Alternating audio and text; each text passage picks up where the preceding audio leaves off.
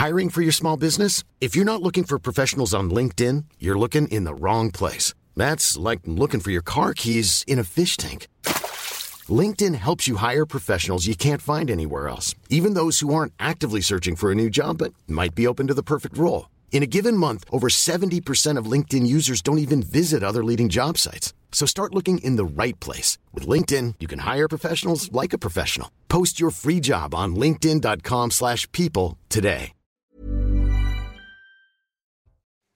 Bonsoir à tous, je suis ravie de vous retrouver euh, pour euh, Soir Info. Soyez euh, tous les bienvenus. On accueille également Simon Guillain. Bonsoir Simon. Bonsoir Barbara et bonsoir à tous. Sans qui la présentation de ce journal de 21h ne pourrait pas avoir lieu correctement. C'est très gentil. On y va. À la une de l'actualité, ce soir, il y a ces trois policiers du RAID qui sont toujours en garde à vue à Marseille. Oui, des gardes à vue qui interviennent dans le cadre de l'enquête ouverte suite au décès d'un homme de 27 ans. Les faits se sont produits dans la nuit du 1er au 2 juillet dernier, en marge des émeutes qui ont touché le pays suite à la mort du jeune Naël. Lors de l'autopsie réalisée sur le corps de l'homme décédé, eh une trace de ce qui pourrait être l'impact d'un tir de LBD a été repérée. Les précisions de Mathieu Devez. Trois policiers toujours placés en garde à vue, deux remises en liberté. Au total, ils étaient donc à l'origine cinq policiers du raid de Marseille à avoir été placés en garde à vue. Ces gardes à vue interviennent dans le cadre d'une information judiciaire ouverte début juillet pour la mort de Mohamed B. Mohamed B, un homme de 27 ans retrouvé mort dans la nuit du 1er au 2 juillet dans la rue à Marseille à côté de son scooter.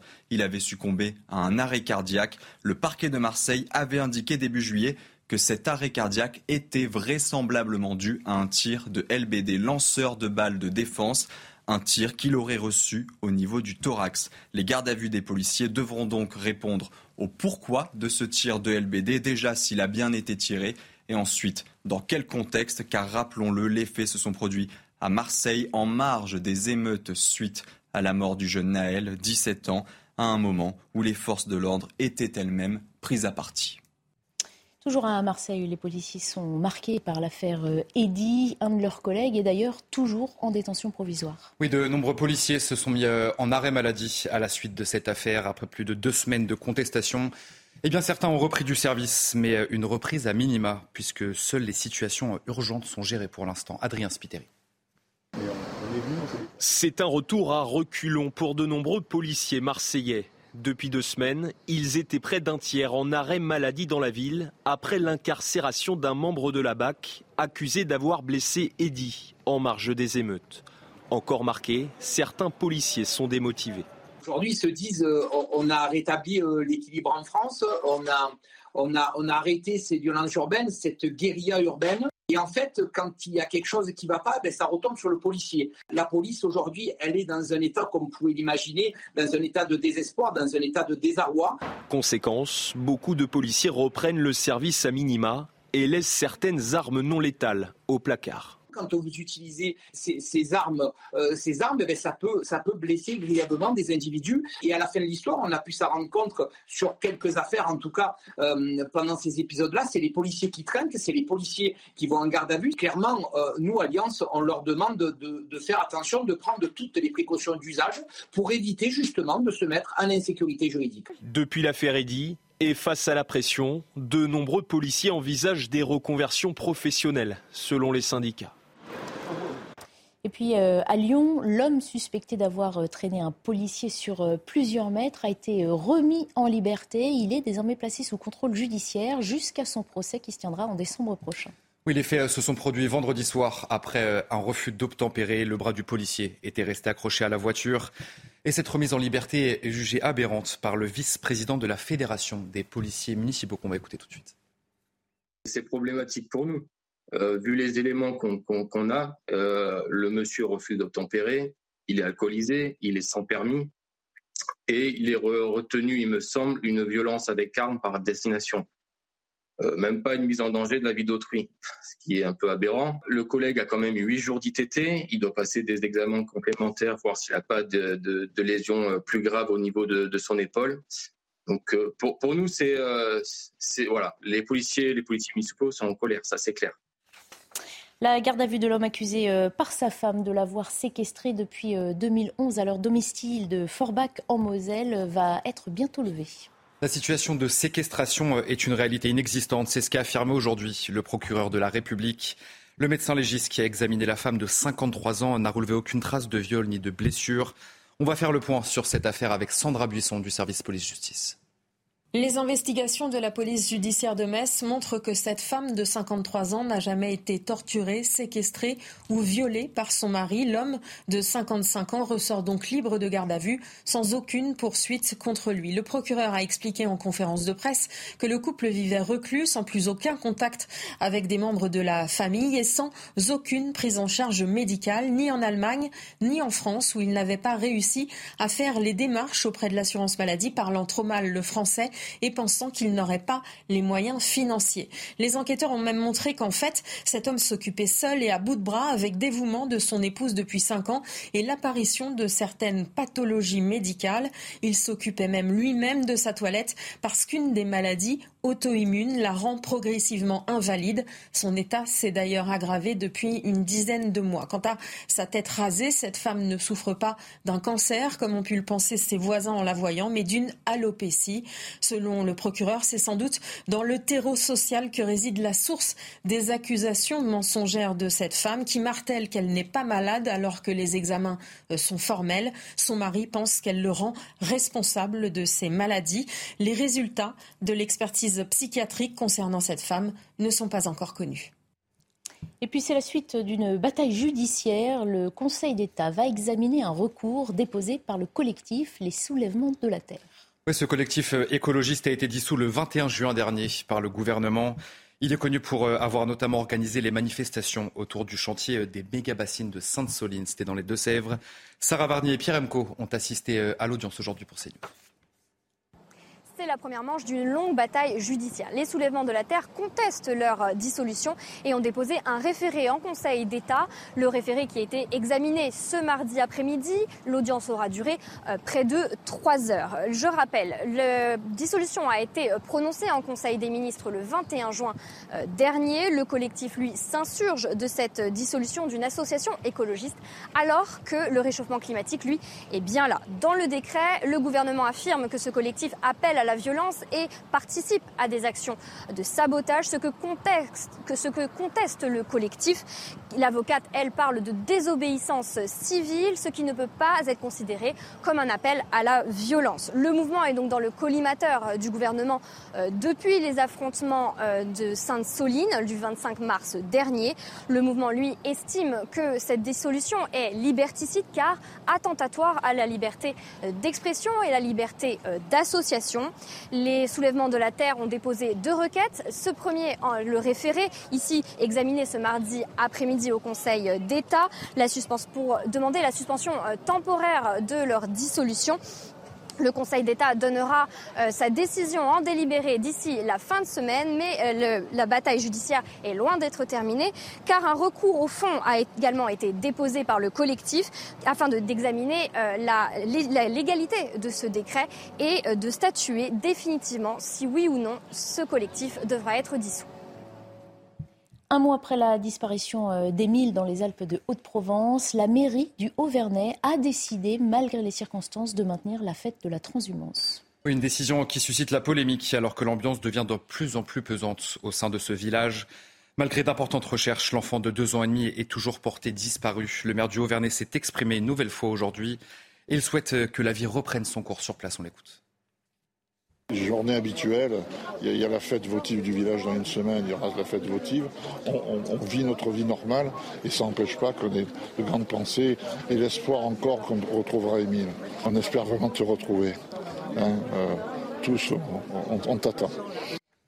L'actualité, c'est aussi cette décision euh, prise par des médecins dans plusieurs départements, des généralistes qui ont décidé de relever de 5 euros à 15 euros le prix de la consultation c'est le cas par exemple dans les Ardennes où près d'un tiers des professionnels ont fixé le prix de leur consultation à 30 euros, quitte à s'attirer les foudres de l'assurance maladie. Clémence Barbier avec Florian Pau.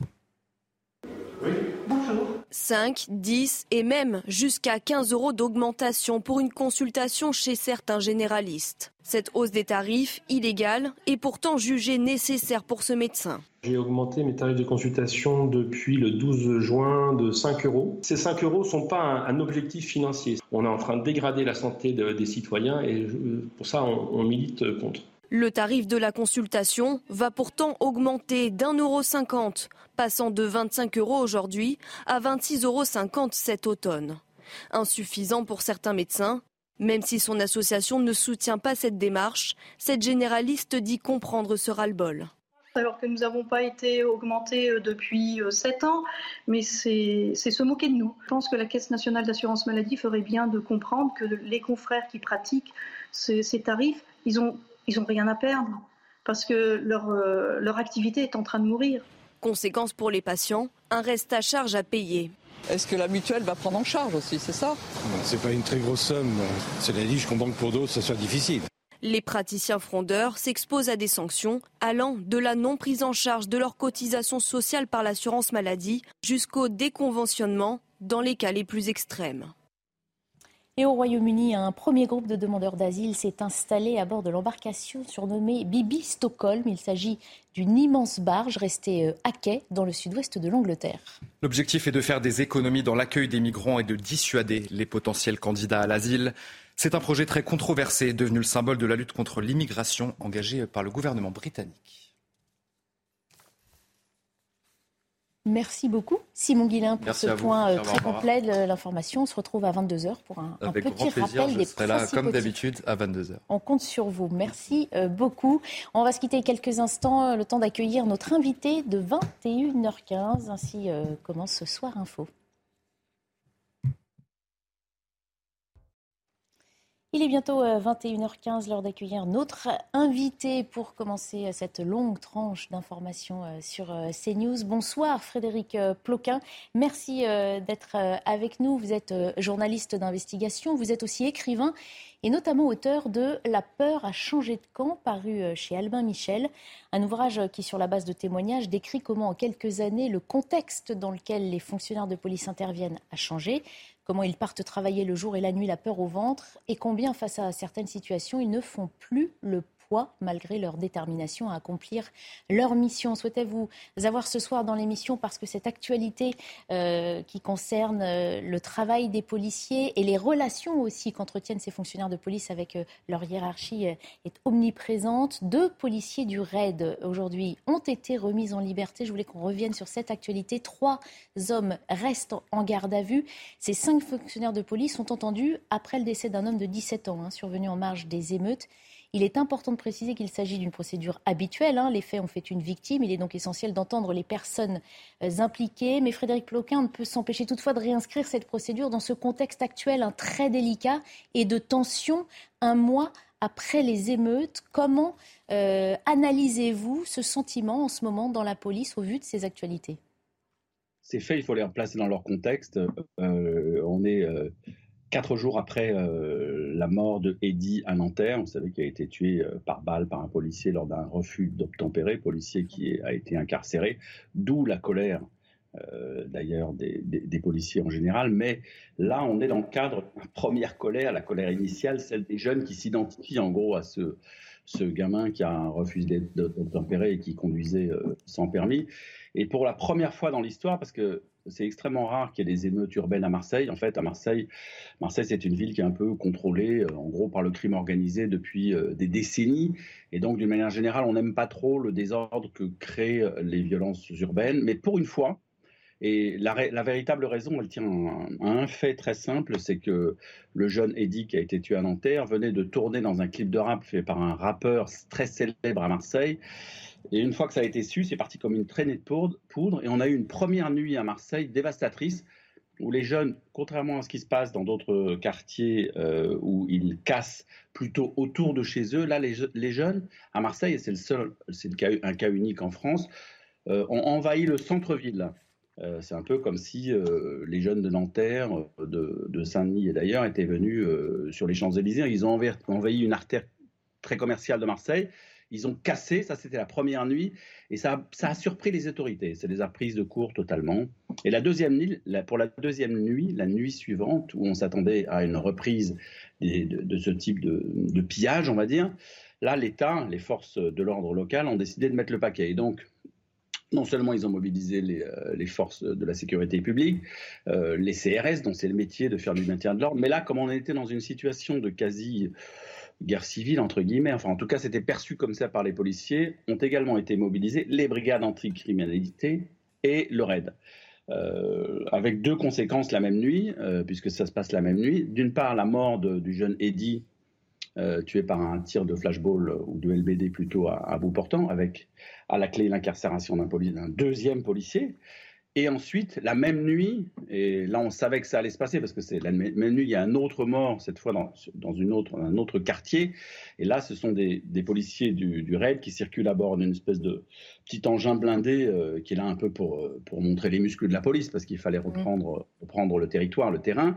Et là, sur la tourelle, il y a un policier qui. Euh, qui vise avec, je ne sais pas si c'est exactement, je crois que c'est un flashball plutôt qu'un LBD, mais qui vise un jeune homme dont on ne sait pas encore précisément lui. Bah, on rappelle que l'enquête est en cours, hein. elle ne fait que commencer euh, d'ailleurs. Donc, euh. Les faits sont là, donc il y a un mort. Mm. Il y a un deuxième mort euh, parce qu'en fait il prend la, balle du flashball au niveau du cœur, ça on le sait déjà, et il meurt.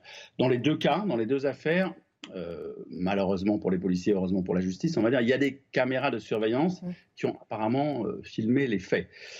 Donc la justice à tous ces éléments en main. Et c'est dans ce cadre-là que ces policiers du RAID se retrouvent en garde à vue. Mhm. Je pense qu'ils vont avoir plusieurs, euh, on va dire, il y, a plusieurs choses. C'est euh, au-delà de la, responsabilité éventuelle individuelle qui n'est pas encore euh, décidée par la justice, on ne sait pas ce qu'elle va décider, on ne sait pas comment ils vont justifier. Dans le cas d'Eddie, le policier qui avait usé du LBD avait omis de faire un rapport expliquant qu'il avait utilisé le LBD. D'une certaine manière, ce, voilà, ce mensonge administratif lui a attiré beaucoup d'ennuis. Dans ce cas-là, je ne sais pas encore ce qui s'est passé, mais ce qui est clair, c'est qu'à partir du moment où il y a mort d'homme, il est normal qu'il y ait une enquête de ce type. on rappelle, c'est pour ça que je le disais d'emblée, c'est la procédure et la majorité, l'ensemble des policiers la, respectent. Si vous voulez bien qu'on soit moins dans le détail de ces affaires, mais peut-être qu'on bénéficie de votre expertise d'un regard plus large sur tout ce contexte, je voulais revenir à, à, ce livre hein, qu'on a cité pendant deux ans. Vous avez recueilli des confessions de ces hommes et de ces femmes qui se disent à bout de souffle. Qu'est-ce qui, selon eux, euh, a changé? Bah, c'est vrai que la, méfiance du, euh, la méfiance des policiers vis-à-vis à la fois de l'appareil judiciaire et, plus généralement des politiques, elle est, euh, elle est consubstantielle à l'histoire de la police. Ça fait des décennies que ça dure. Mais là, on a franchi un cap supplémentaire. On est passé de la, méfiance à la, défiance. C'est un cran supplémentaire qui met en difficulté euh, les responsables de la place Beauvau et la hiérarchie de la police avec cette vague comme ça. Euh, je crois que c'est pas la première fois tout à fait. Il y a déjà eu des, précédents, mais c'est quand même une vague d'arrêt maladie mmh. euh, assez conséquent qui mettent un peu la police à plat, surtout qu'on est en plein été et que donc il y a en plus les, vacances.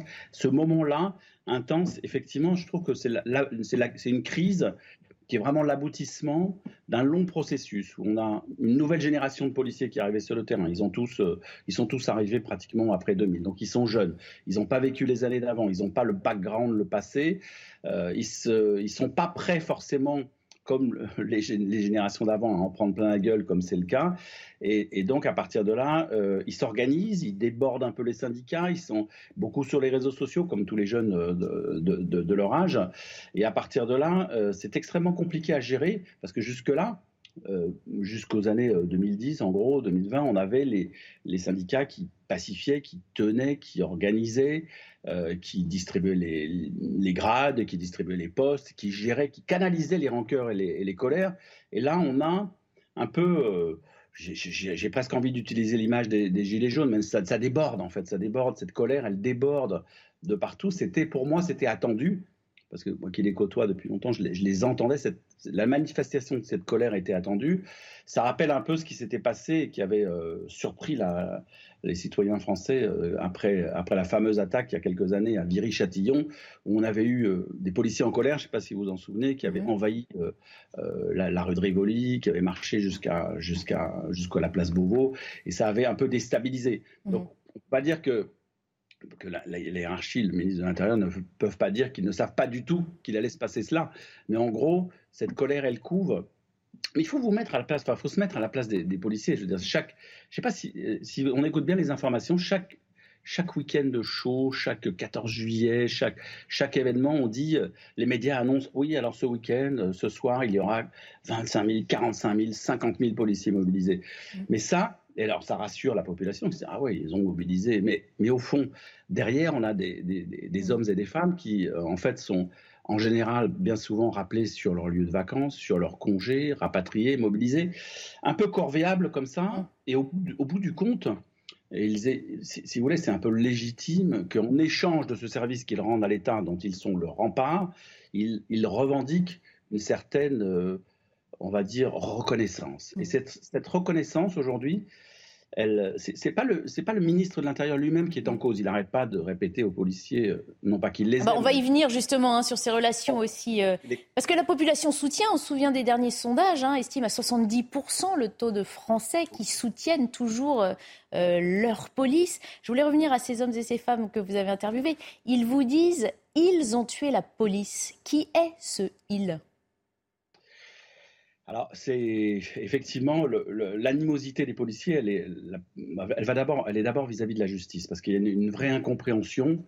Il y a encore eu des faits, là, on ne va pas rentrer dans, dans des détails de l'histoire, mais à Lyon, euh, hier, où, où, il y a un policier municipal qui a été euh, traîné euh, sur la par une personne qui a fait un, commis un refus d'obtempérer et cette personne s'est retrouvée remise en liberté. C'est ce genre de petits événements, alors qu'à côté, le policier, lui, est en prison. Donc c'est ce genre d'événements cumulés comme ça qui, euh, qui font, euh, si on additionne ces, ces, petits cailloux, mmh. qui font que euh, qu'il y, y, a une, une vraie une vraie défiance vis-à-vis de la justice et vis-à-vis des politiques, parce qu'il faut aussi rappeler qu'il y a une petite partie minoritaire de la classe politique qui inonde les réseaux sociaux mhm. sur lesquels ont collecté les policiers en véhiculant une détestation quotidienne bien entretenue et pas étayée du tout de, la police.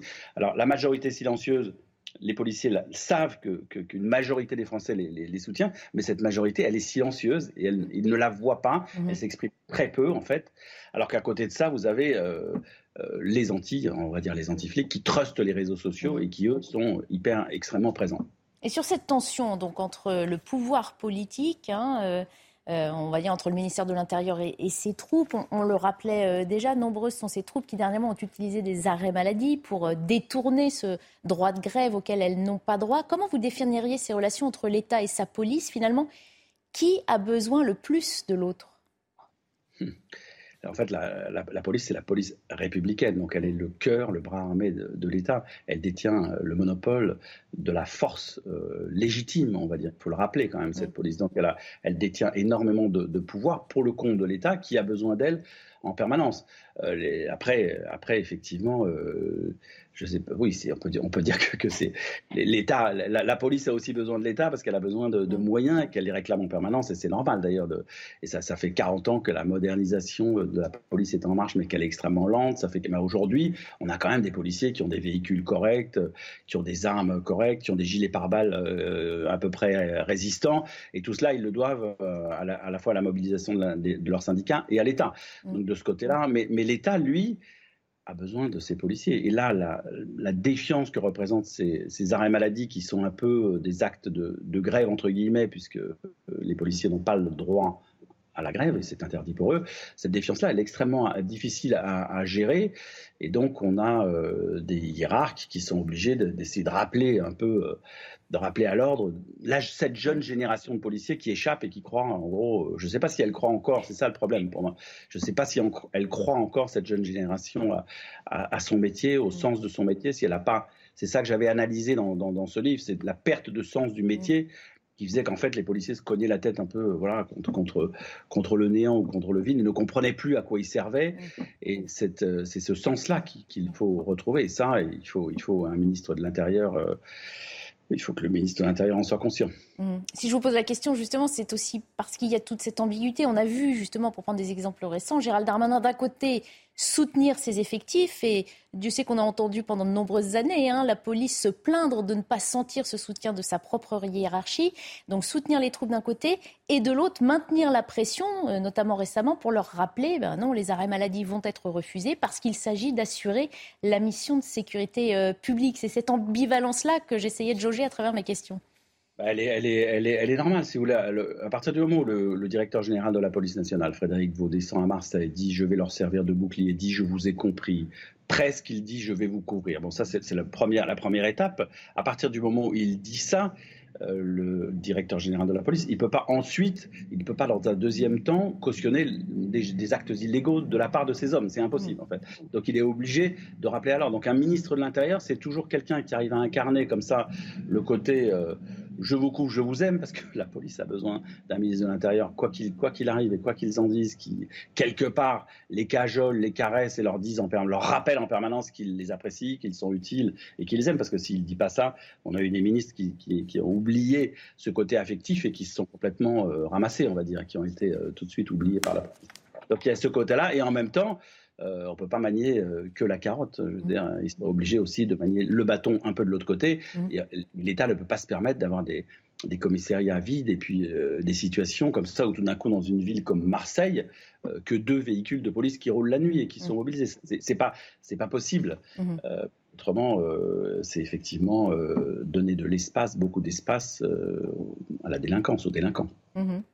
Et vous qui avez étudié hein, ces, questions, euh, si on voulait s'interroger sur comment gérer au mieux euh, ces troupes, est-ce que dans l'histoire de la Ve République, il y a euh, des façons, il y a eu des façons différentes de gérer ces relations exécutives-police selon les présidents? J'imagine que oui. Selon, les présidents et les ministres de l'Intérieur, là, effectivement, la relation de la police avec les présidents successifs, elle est très compliquée. Veux François Mitterrand, qui était socialiste, il se méfiait terriblement de la police. Il a fini par avoir des liens un peu avec eux. Jacques Chirac, qui s'estimait voilà, le, grand, euh, le grand ami de la police, donc il estimait que cet amour était acquis parce que de toute façon, les policiers étaient de droite, donc ils étaient pour lui. Enfin, il, il y avait ce côté-là. Donc il les a oubliés un petit peu.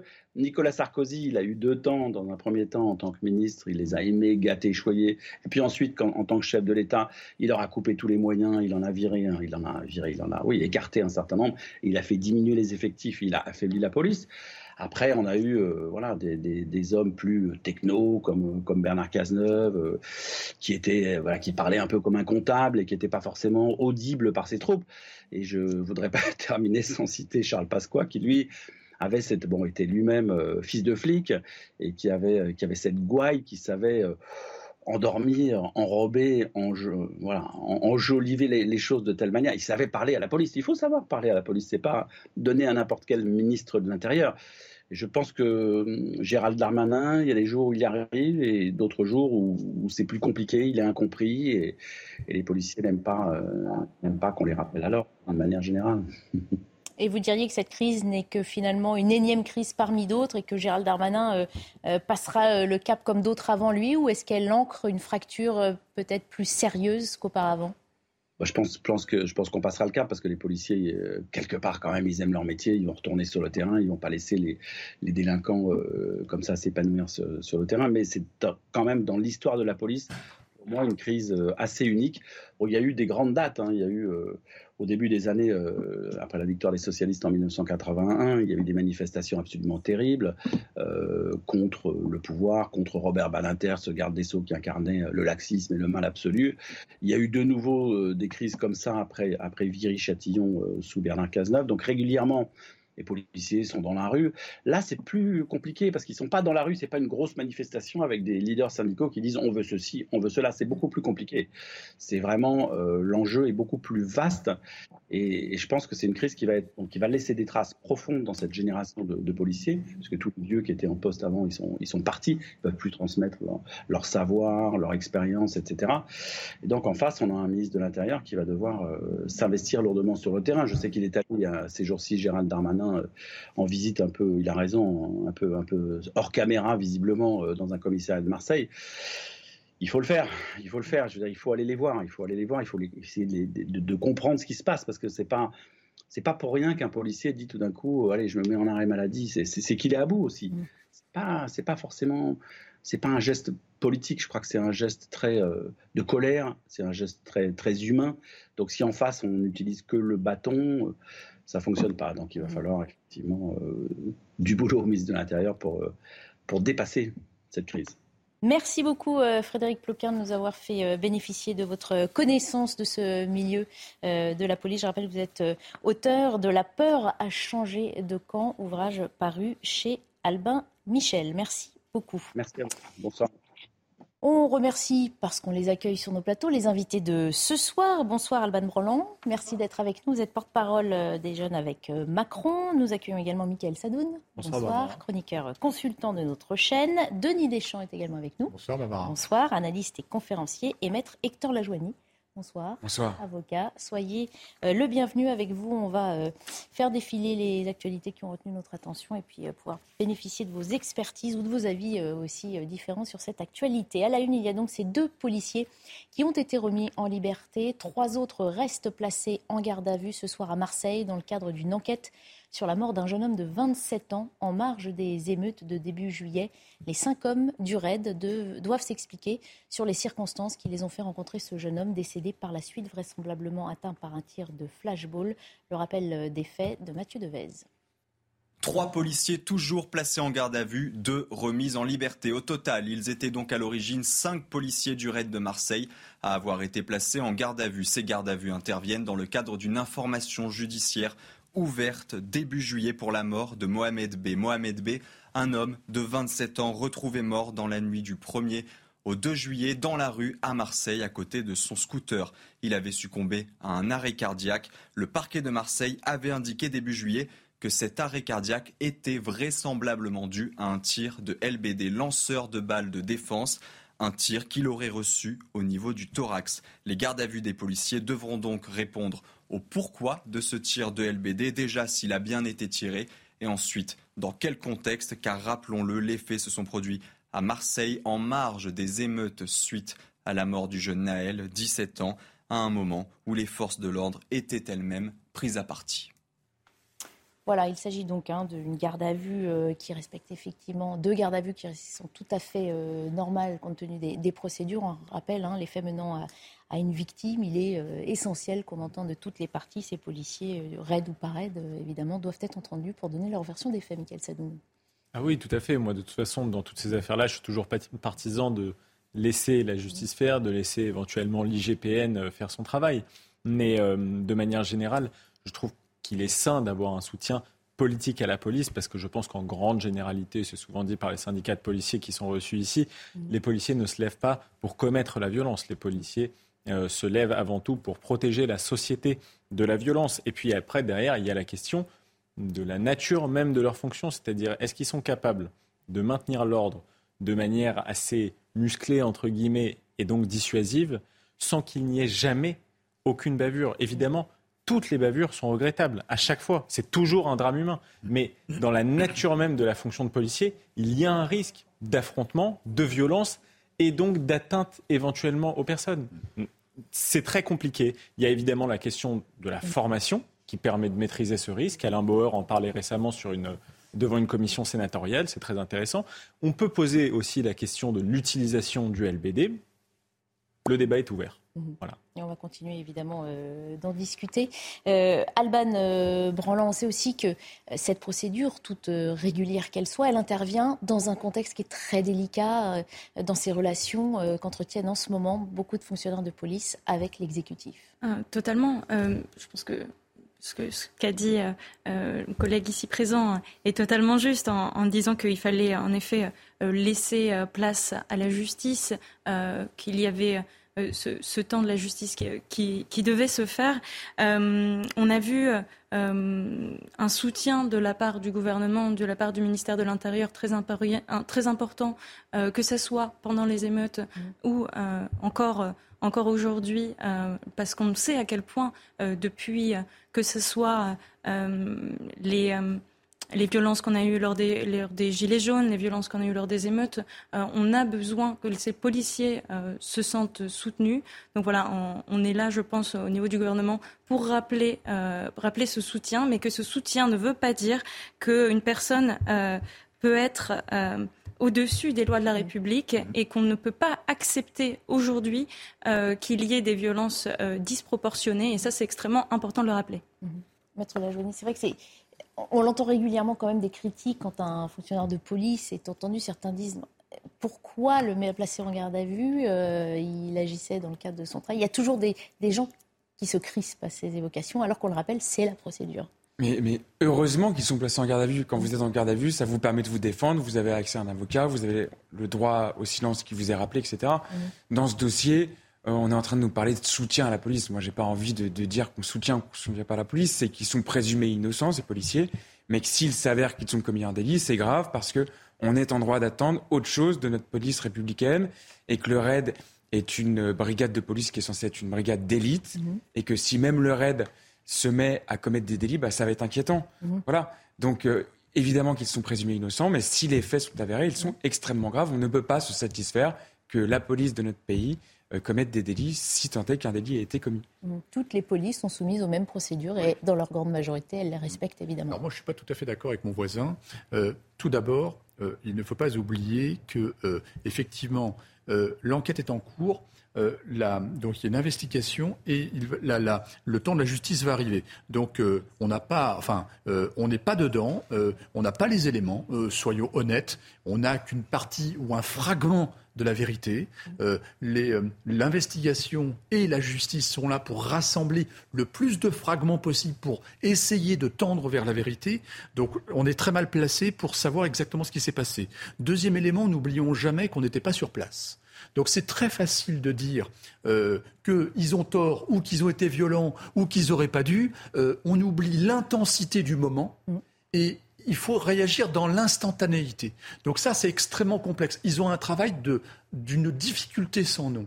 Troisième élément, euh, jusqu'à maintenant, ils sont présumés innocents et qu'ils ne sont pas au-dessus, mais ils ne sont pas en dessous des lois non plus. Ça, c'est très important de le rappeler. C'est qu'ils ont un métier difficile, surtout dans des moments de tension comme ça.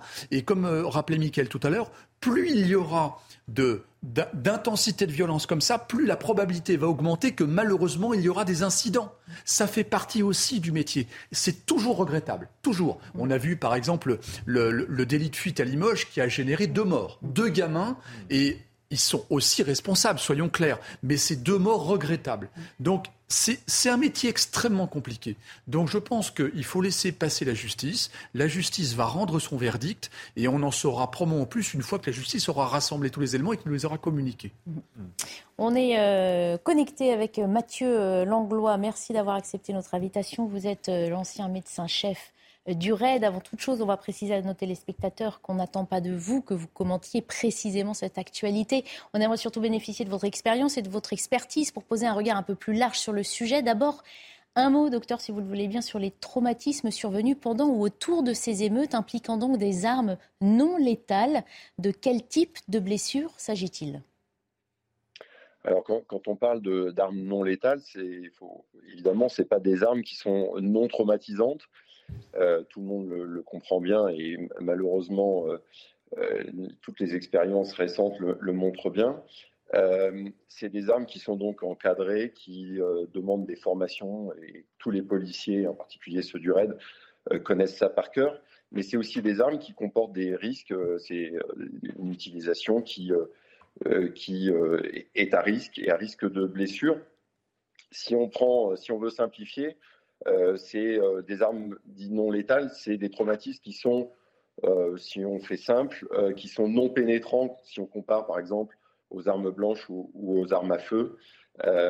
mais non pénétrants, c'est parfois même plus compliqué, en tout cas pour, nous les, soignants, parce qu'on n'a pas finalement des hémorragies qui sont d'un diagnostic assez évident, parce qu'on voit l'orifice d'entrée et du sang qui coule, et on imagine bien qu'il y a une lésion grave par derrière. Euh, si on prend le cas d'un thorax, par exemple, qui est impacté par euh, des armes dites non létales, euh, on va avoir très facilement il y a une énergie qui est quand même assez importante et qui peut entraîner une contusion, par exemple, du myocarde ou du, un, saignement autour du, cœur, ce qu'on appelle un, un, hémopéricarde, et qui vont entraîner parfois des, des blessures graves et des, issues euh, fatales.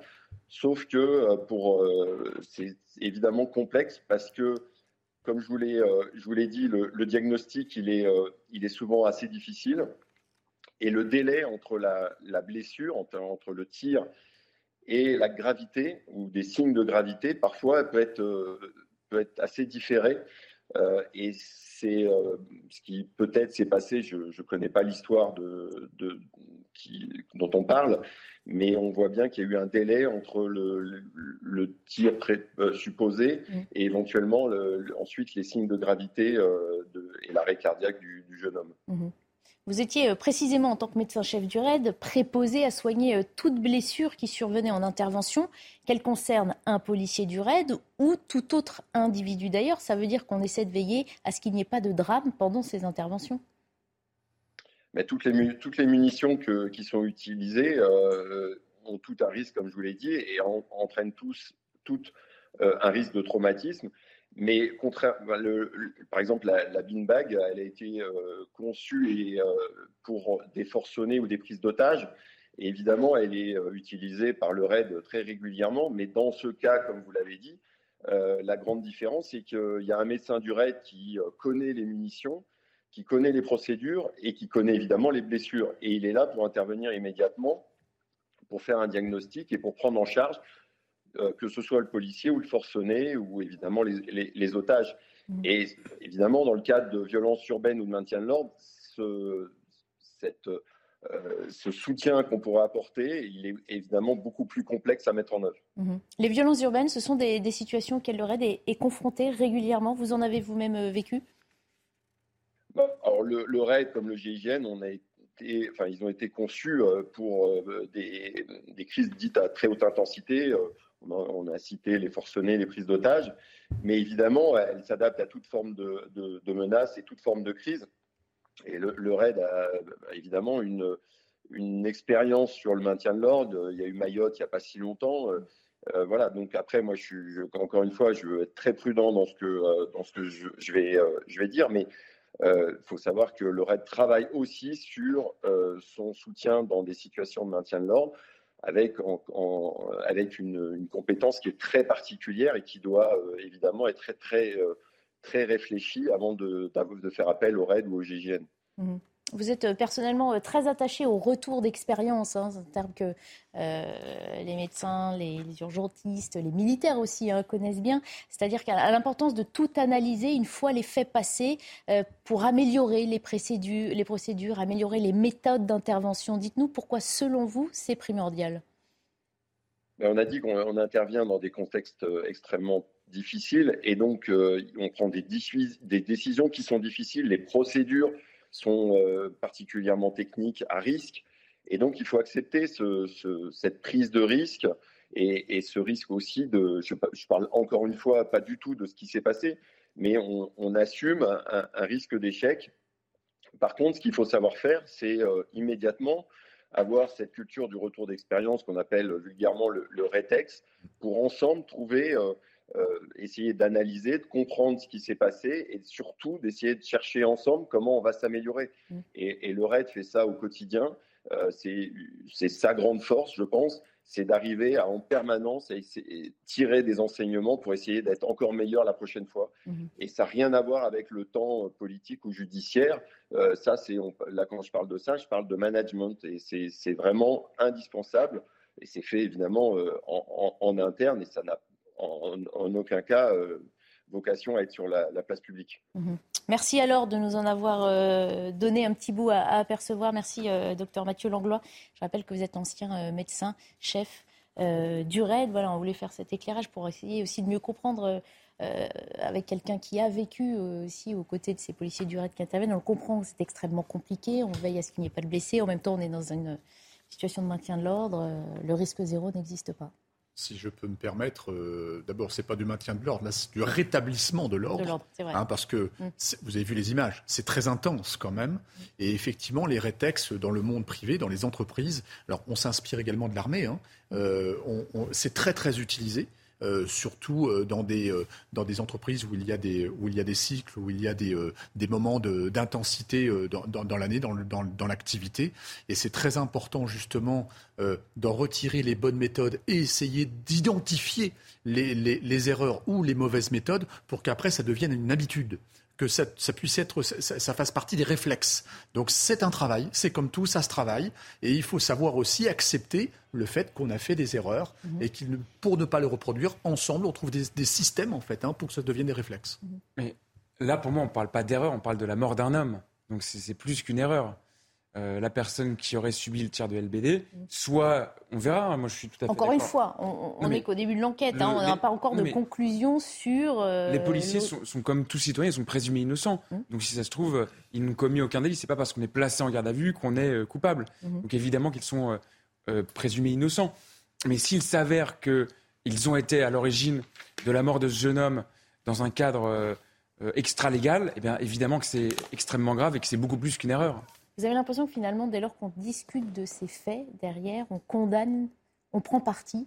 Euh, je dis on, en général, la société se fait une idée, euh, chacun selon euh, son vécu, et anticipe un petit peu sans laisser le temps à la justice de faire son travail Je crois qu'on essaie d'essentialiser. Vous avez souvent des gens qui vont, dire, qui vont vous dire, moi je suis toujours d'accord avec la police, ils font un métier difficile, etc. Et d'autres qui vont vous dire, plutôt à l'extrême gauche, mais la police a forcément tort et c'est mm. forcément les jeunes de quartier qui ont raison. Mm. Je crois que euh, on n'est pas euh, forcément dans un débat de société, on est là sur du factuel. Qu'est-ce qui s'est passé? On ne le sait pas du tout, mmh. mais, si tant est qu'un policier ait, commis un délit ou un crime, évidemment que c'est extrêmement grave. Bah, la question de l'intention aussi est très importante parce que euh, on imagine bien que même si une erreur mortelle, hein, quand bien même fut-elle, mais une erreur a conduit à la mort d'un jeune homme, j'imagine que la volonté du policier n'était pas de donner la mort. Or, le discours politique qui est véhiculé par certains, c'est que la police tue, l'institution tue, c'est-à-dire qu'elle se fait le bras armé du pouvoir et qu'elle donne intentionnellement la mort à des gens qui seraient peut-être euh, factieux ou en révolte ou des émeutiers, peu importe. Donc pour moi, la question de l'intention est quand même très importante. La deuxième chose, c'est que le LBD, ça a été dit par ce médecin, est une arme très dangereuse. C'est pour ça qu'il faut former les policiers, j'insiste sur ce point-là, pour l'utiliser actuellement, il me semble que l'habilitation au LBD euh, euh, demande une, trop faible qualification, c'est-à-dire que globalement, pour qu'un policier soit habilité à utiliser un LBD, il faut qu'il réussisse deux tirs sur cinq à une espèce de stand de tir avec l'arme. Il me semble que c'est trop peu et qu'on devrait revoir un petit peu cette procédure d'habilitation. Mmh. Euh, par ailleurs, je pense que personne dans ce pays n'est systématiquement, je dirais, du côté du policier mmh. en cas de procès. c'est simplement que les gens, par instinct, sont plus du côté de l'institution policière, ce qui n'est pas exactement la même chose. Je pense pour ma part que c'est une posture plutôt saine, qui d'ailleurs est campée par euh, Gérald Darmanin, et je pense qu'à ce titre, il a tout à fait raison. Autre témoignage, celui d'une policière euh, à Marseille, hein, qui rappelle, vous l'avez évoqué, Denis Deschamps, le contexte extrêmement violent euh, dans lequel les policiers sont intervenus lors de ces émeutes un petit peu partout en France. C'est-à-dire que la République ne tenait plus et que ses, euh, collègues, euh, qui, euh, qui, sont des personnes très aguerries, je le répète, surentraînées et qui interviennent dans des conditions extrêmes, ils ont été rappelés en renfort. Mais ils doivent encore une fois s'expliquer sur des actes qui ont été commis pendant ces violences extrêmes. J'appelle ça des, des, émeutes, mais encore plus que des émeutes. Hein. C'est vraiment de l'insurrection presque hein, de la part des jeunes qui étaient en face de nous et des très jeunes qui étaient prêts à en découdre et à mettre toute la ville à feu et à sang. Et à sang, je le répète aussi, encore une fois, c'est n'est pas une image. Hein. Euh, voilà. Nous ne pouvons plus exercer notre métier en toute sérénité. C'est-à-dire qu'en en fait, euh, on a l'impression que quoi que l'on fasse, euh, de toute façon, il va falloir qu'on s'explique dorénavant sur notre moindre fait et geste. Et ça, véritablement, ça devient très compliqué pour nous d'exercer le métier en toute sérénité. Alban Broland, Qu'est-ce qu'on répond à ces policiers qui, disent qu'ils n'y arrivent plus? Euh, Frédéric Ploquin, en tout début d'émission, nous expliquait que certains jeunes policiers ne trouvent plus de sens euh, à ce métier qu'ils ont pourtant choisi. Ben, d'abord, je pense qu'on écoute euh, ce cri d'alarme, on va à leur rencontre, et je pense que c'est ce que fait Gérald Darmanin. on exprime cette compréhension de la difficulté sur le terrain et de ces violences. Et puis, et puis, on rappelle notre présence, on rappelle l'envie, notamment du gouvernement, de multiplier la présence, le bleu sur le terrain, comme on dit parfois.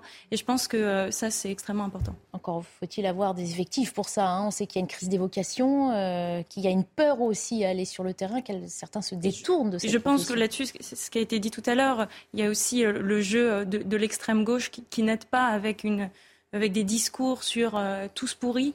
Et je pense qu'on a vraiment un rôle, nous, dans la majorité, pour dire qu'il faut le plus possible euh, éviter euh, les bavures, qu'il faut, il faut le plus possible être là pour, que pour dire que tout doit être proportionné. Et, et à côté de Mais ça, les policiers le savent, ils le savent d'emblée, non? Si on doit le répéter, c'est qu'effectivement, ça, la situation est grave. Je pense en tout cas que c'est notre rôle mm. et que euh, à côté de ça, euh, il y a des personnes sur l'échiquier politique qui sont en incapacité mm. de comprendre ce rôle et, euh, et, je trouve ça extrêmement grave. Mm-hmm. Mais, mais je crois qu'au-delà de ça, il y a aussi le, le, problème de la culture de la règle. On a écouté cette syndicaliste policier qui dit on va devoir s'expliquer, etc. Mais heureusement que vous allez devoir vous expliquer. Si on n'a pas envie de s'expliquer, on ne fait pas policier, on fait un autre métier. Si on n'a pas la culture de la règle, on fait un autre métier policiers. Mhm. Et là, on entend la syndicaliste dire bah oui, on a des règles à respecter, etc. Mais heureusement, mhm. c'est comme pour les, arrêts maladie, de savoir qu'un policier qui est censé faire appliquer la loi viole la loi en abusant d'un arrêt maladie, mais, mais c'est ubuesque, c'est complètement ubuesque. Moi, j'aimerais bien que dans la police, il y ait beaucoup plus cette culture de la règle. Alors, heureusement qu'il y a des policiers qui font très bien leur travail, mais parfois, quand on entend certains syndicalistes dire c'est horrible, il y a des règles qu'on doit respecter, mais non, c'est pas horrible. Si on n'a pas envie de respecter les règles, si on n'a pas envie de faire du droit, on fait un autre métier que policier. Sauf que pour certains, ces arrêts maladie, pour prendre cet exemple-là, sont brandis comme un cri de désespoir, comme le dernier élément qu'ils puissent brandir pour qu'on les entende, puisqu'ils s'estiment inaudibles ou négligés. Mais moi, je ne crois pas qu'il faille faire de l'émotion. Là, on, est, on est censé faire du droit. La justice doit euh, juger des citoyens qui sont accusés de, délits, de crimes. Mm-hmm. Euh, quand un jeune de quartier est accusé d'un délit, il est jugé.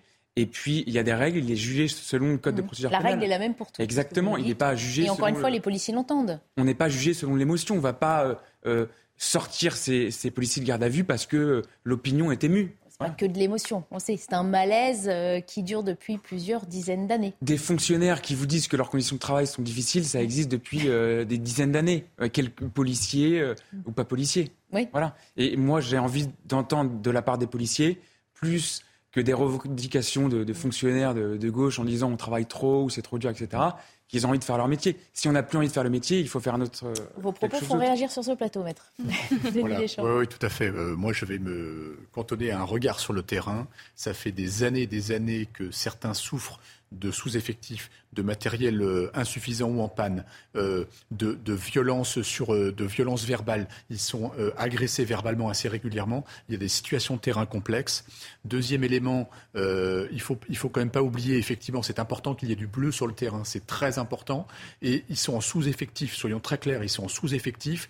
Et en plus, et en plus, euh, leur travail est pas si simple euh, dans, la mesure où euh, ils, ils, font des gardes, je ne sais pas comment on appelle ça en fait, hein, des gardes de 8, 9, 10, 12 jours. On a vu à Nanterre, c'était c'était des, des, CRS qui avaient travaillé 10 jours de suite, 10 jours de suite à 12 heures par jour. Donc il faut aussi comprendre la fatigue. Ce sont des êtres humains. Ils sont entraînés. Je le rappelle, c'est très important. Ils sont détenteurs de la force publique dans une démocratie. On transfère le droit de se faire justice soi-même à la police et à la justice, donc ils sont détenteurs de quelque chose d'extrêmement important. D'abord, je suis d'accord avec ce qui a été dit. Euh, la, règle, elle doit s'appliquer aux policiers, mais quand vous dites qu'ils devraient faire un autre métier, la règle, elle s'applique à tous les métiers, donc euh, bon, aux policiers comme aux autres. Si vous travaillez dans le privé, il y a moins de conséquences.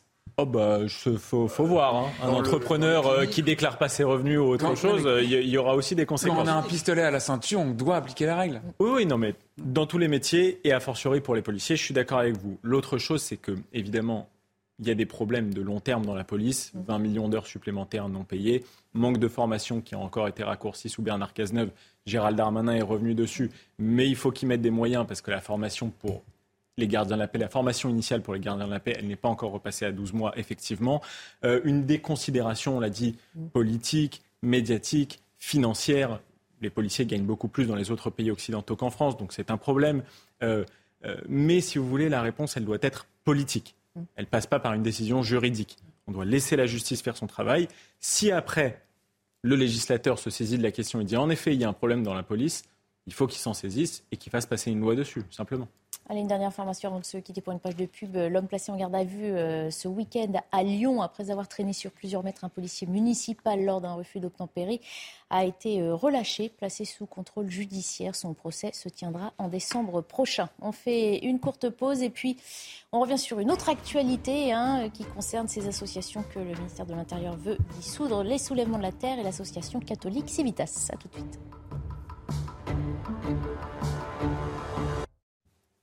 Une fois n'est pas coutume, il est 22h pile. Alors on ne perd pas un instant, on passe la parole à Simon Guillain pour un point sur l'information. Rebonsoir Simon. Rebonsoir chère Barbara et bonsoir à tous ceux qui nous rejoignent sur CNews à 22h. Trois policiers du RAID sont toujours euh, en garde à vue à Marseille, des gardes à vue qui interviennent dans le cadre de l'enquête ouverte suite au décès d'un homme de 27 ans. Les faits sont produits dans la nuit du 1er au 2 juillet dernier, en marge des émeutes, vous le savez, qui ont touché le pays suite à la mort de Naël. Lors de l'autopsie réalisée sur le corps de l'homme décédé, eh une trace de ce qui pourrait être l'impact d'un tir de LBD a été repérée. Dans le reste de l'actualité, l'homme suspecté d'avoir traîné un policier sur plusieurs, mètres, sur plusieurs mètres à Lyon a été remis en liberté et placé sous contrôle judiciaire. Les faits se sont produits vendredi soir. Après un refus d'obtempérer, le bras du policier était resté accroché à la voiture. Cette remise en liberté est jugée aberrante par le vice-président de la Fédération des policiers municipaux. Écoutez. pour nous. Euh, vu les éléments qu'on a, euh, le monsieur refuse d'obtempérer, il est alcoolisé, il est sans permis et il est retenu, il me semble, une violence avec arme par destination. Euh, même pas une mise en danger de la vie d'autrui, ce qui est un peu aberrant. Le collègue a quand même eu huit jours d'ITT, il doit passer des examens complémentaires, voir s'il n'a pas de, de, lésions plus graves au niveau de, de son épaule. Donc pour, pour nous, c'est voilà, les policiers, les policiers municipaux sont en colère, ça c'est clair. Gérald Darmanin veut dissoudre euh, l'organisation catholique intégriste Civitas. Le ministre de l'Intérieur euh, condamne fermement des propos antisémites formulés lors de l'université d'été justement de Civitas. Très actif lors de la manif pour tous, l'organisation avait été reconnue en 2016 comme éligible au financement des partis politiques. on va écouter la réaction de Gilles Taïeb qui est vice-président du CRIF. Ils ont un programme, un programme de rétrograde, un, programme qui nous ferait reculer dans l'histoire et faire que toutes les avancées que la France et que le peuple français a, réussi à, conquérir eh bien, seraient réduits à néant et on reviendrait à, une période noire de, l'histoire de la, de la France qui fait partie certes de notre histoire mais qui n'est plus aujourd'hui d'actualité. Donc la réaction de vouloir le dissoudre, eh bien, est une réaction saine, mais euh, dissoudre un mouvement n'empêche pas les idées, et ce sont les idées qu'il faut combattre et contre lesquelles il faut rester mobilisé. Et en plein conflit euh, en Ukraine, la Russie s'apprête à lancer son premier engin vers la Lune depuis 1976. Le lancement de l'atterrisseur Luna 25 aura lieu ce vendredi et il devra se poser près du pôle sud de la Lune. Le vol devra durer entre 4 jours et demi et 5 jours et demi. Et enfin, on l'a appris ce mardi en toute fin de journée. C'est une annonce euh, qui va vous faire très plaisir, chère Barbara. Karim Benzema, Cristiano Ronaldo et Sadio Mané seront sur les antennes de Canal+ pour la saison prochaine. Puisque le groupe a acquis la diffusion du championnat saoudien de football, rendez-vous donc ce vendredi pour le tout premier match de la saison. Ça sera donc en exclusivité sur nos antennes et je sais que vous n'allez pas rater ça. Barbara, je vous passe tout de suite la main pour euh, la suite de Soir Info sur CNews. Comptez sur moi, Simon. Merci euh, pour l'info. On repart en pub et puis ensuite on reprend nos discussions, nos débats, décryptage de l'actualité. On reviendra justement sur euh, ces soulèvements de la terre qui, étaient, qui sont passés devant le Conseil d'État aujourd'hui. À tout de suite. Les soulèvements de la terre devant le Conseil d'État aujourd'hui. Le collectif est connu pour avoir notamment organisé les manifestations autour du chantier des méga-bassines de Sainte-Soline dans les Deux-Sèvres. Le gouvernement avait annoncé la dissolution de ce collectif le 21 juin dernier. Les soulèvements de la terre, euh, pourquoi se retrouvent-ils devant euh, la justice et comment s'est passée cette journée devant le Conseil d'État Sarah Varny a suivi cette journée pour nous. C'est la première manche d'une longue bataille judiciaire. Les soulèvements de la Terre contestent leur dissolution et ont déposé un référé en Conseil d'État. Le référé qui a été examiné ce mardi après-midi. L'audience aura duré euh, près de trois heures. Je rappelle, la dissolution a été prononcée en Conseil des ministres le 21 juin euh, dernier. Le collectif, lui, s'insurge de cette dissolution d'une association écologiste alors que le réchauffement climatique, lui, est bien là. Dans le décret, le gouvernement affirme que ce collectif appelle à la violence et participe à des actions de sabotage, ce que conteste, ce que conteste le collectif. L'avocate, elle, parle de désobéissance civile, ce qui ne peut pas être considéré comme un appel à la violence. Le mouvement est donc dans le collimateur du gouvernement euh, depuis les affrontements euh, de Sainte-Soline du 25 mars dernier. Le mouvement, lui, estime que cette dissolution est liberticide car attentatoire à la liberté euh, d'expression et la liberté d'association. Les soulèvements de la Terre ont déposé deux requêtes. Ce premier, le référé, ici examiné ce mardi après-midi au Conseil d'État, pour demander la suspension temporaire de leur dissolution. Le Conseil d'État donnera euh, sa décision en délibéré d'ici la fin de semaine, mais euh, la bataille judiciaire est loin d'être terminée, car un recours au fond a également été déposé par le collectif afin d'examiner euh, la, la, légalité de ce décret et de statuer définitivement si oui ou non ce collectif devra être dissous. Maître Lajoigny, on, on, le comprend, on le savait déjà, mais on le voit encore plus avec cette audition aujourd'hui dans le Conseil d'État, c'est une bataille judiciaire qui est lancée. Ça ne va pas forcément se régler aussi rapidement que le souhaiterait l'exécutif. Oui, parce que là, aujourd'hui, c'était un référé. Donc, un référé, c'est une procédure d'urgence euh, qui va prendre une décision euh, plutôt rapide. Et ça ne va pas préjuger de l'audience qui aura lieu dans quelques mois mmh. sur le fond de l'affaire. Euh, maintenant que Gérald Darmanin est dissous cette ce groupement de faits, moi en tant que citoyen, je peux que m'en réjouir. Ce sont des factieux, ce sont des violents. Euh, Sainte-Soline, il y a eu des armes de guerre qui ont été utilisées par les, par les euh, manifestants. Et je Et j'ai pas entendu, moi, les soulèvements de la terre euh, condamner les policiers qui avaient été violentés, en tout cas condamner les, violences et les blessures qui avaient été mhm. subies par les policiers. Évidemment, parce qu'on sait que derrière, il y a une guerre idéologique, tout simplement, Denis Deschamps. Tout le monde l'a bien compris. Écoutez, c'est toujours assez troublant de voir des gens qui s'arrogent le droit euh, en fonction de leur idéologie, voire de leur dogme, de dire nous on a forcément raison, donc on agit pour le bien commun, pour le bien de tout le monde, euh, et en plus on, on s'arrange le droit d'utiliser la violence, ce qui effectivement, euh, comme l'a dit Maître, c'était très violent. Et il y a à peu près, hein, la police a, repéré 200 individus qui sont des spécialistes de ce genre de situation. Donc effectivement, il y avait des scènes de guérilla. Donc euh, ça me gêne toujours de voir que, euh, bah, écoutez, vous, vous êtes le commun des mortels, vous inquiétez pas, on est là, on est là pour penser pour vous. Et c'est pas bien du tout ce qui se passe à Sainte-Soline. Nous, on va agir pour, pour tout le monde. Voilà. Et je suis désolé, mais euh, d'abord, un, euh, il n'y a que le débat qui fait avancer les choses. Deux, je ne suis pas sûr qu'ils aient raison parce que le problème de l'eau est complexe et que euh, c'est pas parce qu'une année on a des, nappes très basses, une autre année elles, peuvent être très élevées. C'est une réflexion autour de l'eau en grande échelle au niveau national qu'il faut raisonner et pas simplement sur des coups de sang comme ça en plus pour se faire de la pub. Il faut, aussi euh, dire les choses. Et je suis navré, mais il y a aussi des retenues d'eau dans d'autres départements, comme notamment le sud-ouest, qui les a sauvés maintes et maintes fois. Mmh. Donc le, débat est beaucoup plus, euh, euh, il doit être beaucoup plus subtil et beaucoup plus approfondi que ce genre d'action. Mmh. Alban oui. En tant que euh, militante macroniste, j'ai beaucoup entendu, notamment euh, sur les réseaux sociaux, mais parfois aussi sur les plateaux, euh, des militants, la France Insoumise, Europe Écologie Les Verts, nous dire vous n'êtes pas pour l'écologie parce qu'il y a une, idée de dissoudre le soulèvement de la terre. Mais ça n'a rien à voir. Nous sommes contre la violence. Nous pensons que la violence n'est pas légitime dans un État de droit. Et pour autant, nous soutenons des des manifestations euh, totalement pacifiques sur l'écologie. Euh, je pense que ça a été dit. Euh, à Sainte-Soline, il y a eu des armes de guerre. On a vu des bidons d'essence, des tronçonneuses. On parle quand même de quelque chose d'extrêmement grave. Et puis, il y a aussi, on parle beaucoup de Sainte-Soline, mais il y a eu d'autres actions. je pense notamment à des serres de salade qui avaient été détruites. Et même l'experte la, du GIEC, Valérie Masson-Delmotte, avait dit que c'était stupide euh, d'en arriver là, et surtout quand on sait que les fruits et légumes aujourd'hui en mmh. France, on, on, les importe beaucoup, mmh. et euh, on a toute une problématique à les faire en France. Enfin, mmh. c'était contre-productif par rapport à leur cause.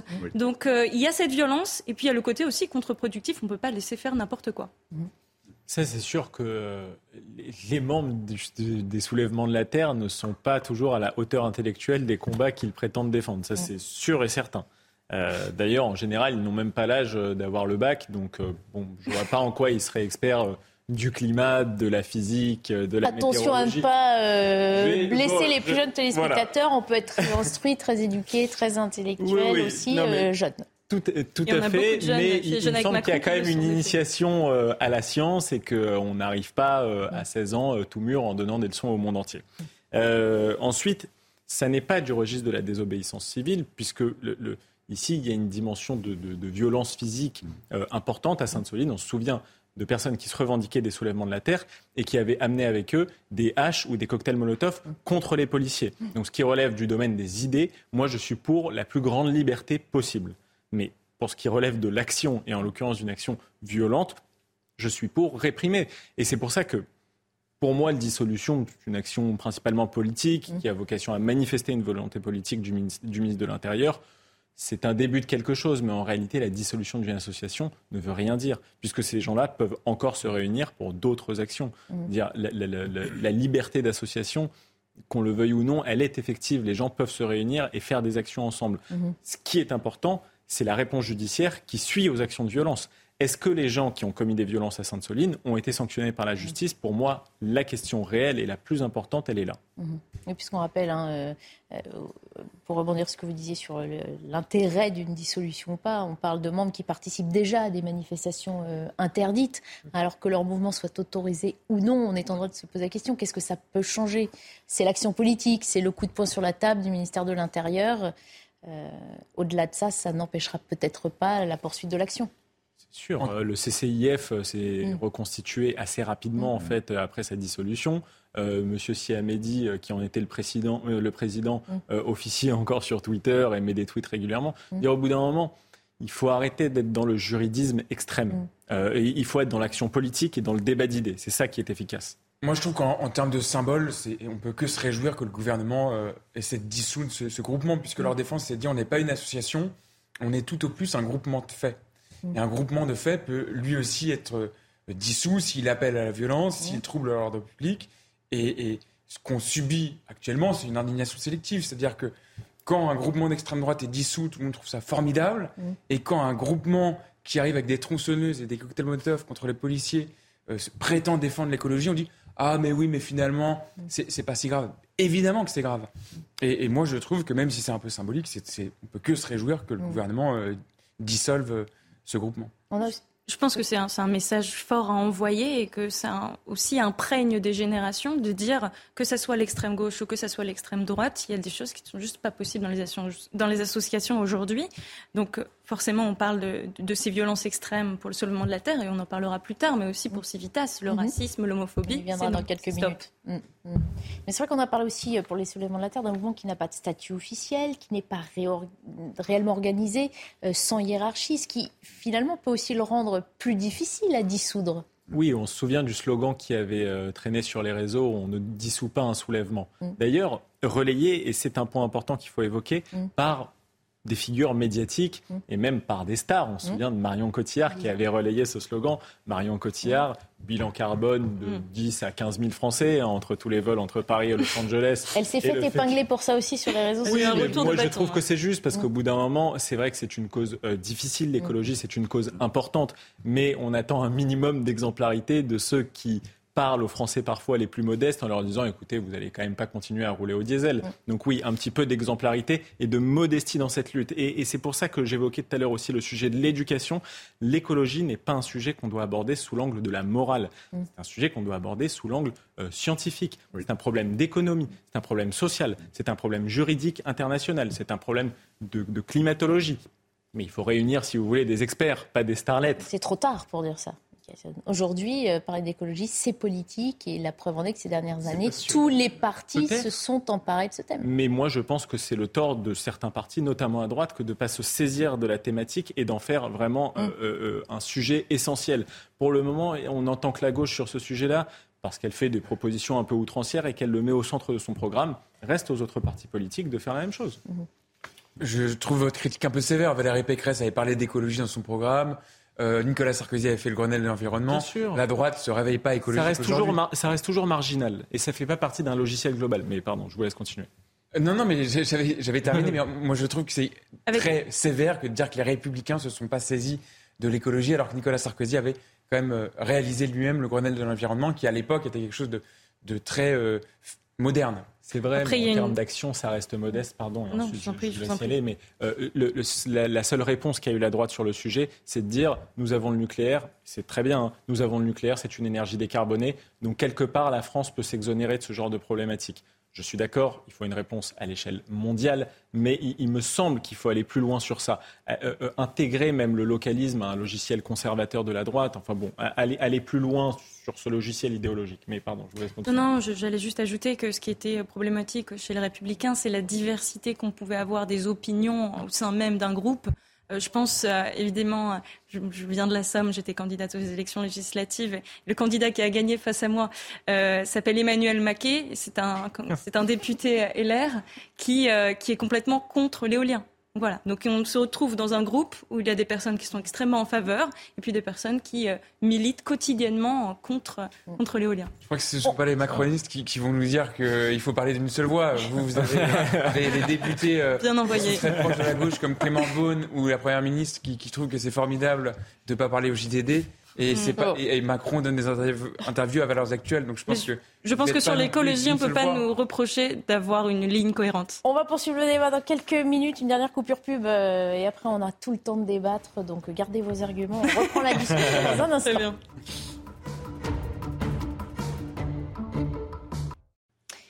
On reprend nos discours, euh, nos discours, nos discussions animées. Ce soir, on s'en réjouit. C'est ça que de débattre et d'entendre toutes les opinions euh, sur nos plateaux. Euh, on aborde à présent un autre dossier de dissolution. On a parlé des soulèvements de la terre, mais une procédure est aussi engagée par le ministre de l'Intérieur à l'encontre du mouvement catholique Civitas. L'un de ses membres a tenu des propos antisémites durant l'université d'été de l'association. Euh, qui est derrière cette association dans le viseur du ministre de l'Intérieur. Voici des éléments de réponse avec Dunia Tengour et Maxime Lavandier. Une fin bientôt actée pour l'organisation catholique intégriste Civitas. Sur ses réseaux sociaux, le ministre de l'Intérieur Gérald Darmanin dit avoir demandé à ses services d'instruire la dissolution du mouvement, et ce, suite aux propos antisémites tenus lors de l'université d'été de l'organisation fin juillet en Mayenne. L'antisémitisme n'a pas sa place dans notre pays. Je condamne fermement ces propos ignominieux et saisis le procureur de la République. Créée à l'aube des années 2000, Civitas n'en est pas à sa première controverse. Très active, l'organisation s'est faite connaître, notamment pour ses positionnements et ses actions chocs. C'est un mouvement euh, qui euh, n'hésite pas de passer à l'acte euh, en empêchant par exemple des concerts de se tenir dans certaines églises, en tenant des propos ou des attitudes à caractère complotiste. On l'a vu pendant la crise sanitaire. En février dernier, par la voix de son président, Civitas avait appelé ses soutiens à une manifestation contre un projet de centre d'accueil de demandeurs d'asile à Saint-Brévin, Loire-Atlantique. Voilà, et pour bien euh, comprendre de quoi il s'agit, on a justement cette citation des propos hein, euh, tenus et jugés antisémites. Cet homme a déclaré Avant 1789, un juif, un musulman, un bouddhiste ne pouvaient pas devenir français. Pourquoi? Parce que c'était des hérétiques. Il faudrait peut-être, dit-il, retrouver la situation d'avant 1789. Euh, Alban Broland, c'est ce que vous disiez tout à l'heure. Il y a des propos, qu'ils soient de gauche ou de droite, qui n'ont pas leur place dans notre société, dans notre République. C'est complètement aberrant c'est insoutenable euh, d'entendre ça, euh, que ça vienne d'une bouche de n'importe quel parti. Et je pense que là, euh, on, était tout à l'heure en train de, se chamailler sur les divergences qu'on pouvait avoir entre partis politiques. Aujourd'hui, sur Civitas, de Mélenchon à Gilbert Collard, il y a un accord politique pour dire l'antisémitisme stop et il faut qu'on aille plus loin pour, pour ne plus avoir des propos comme ça et euh, dissoudre euh, l'association euh, Civitas. Mhm. Donc je me réjouis de, de cet accord commun, de, de, ce, de, ce, point de vue similaire sur le sujet. Et en effet, c'est insoutenable que ce soit les propos antisémites ou homophobes qui ont, été, qui ont pu être tenus par, par cette association. Mhm.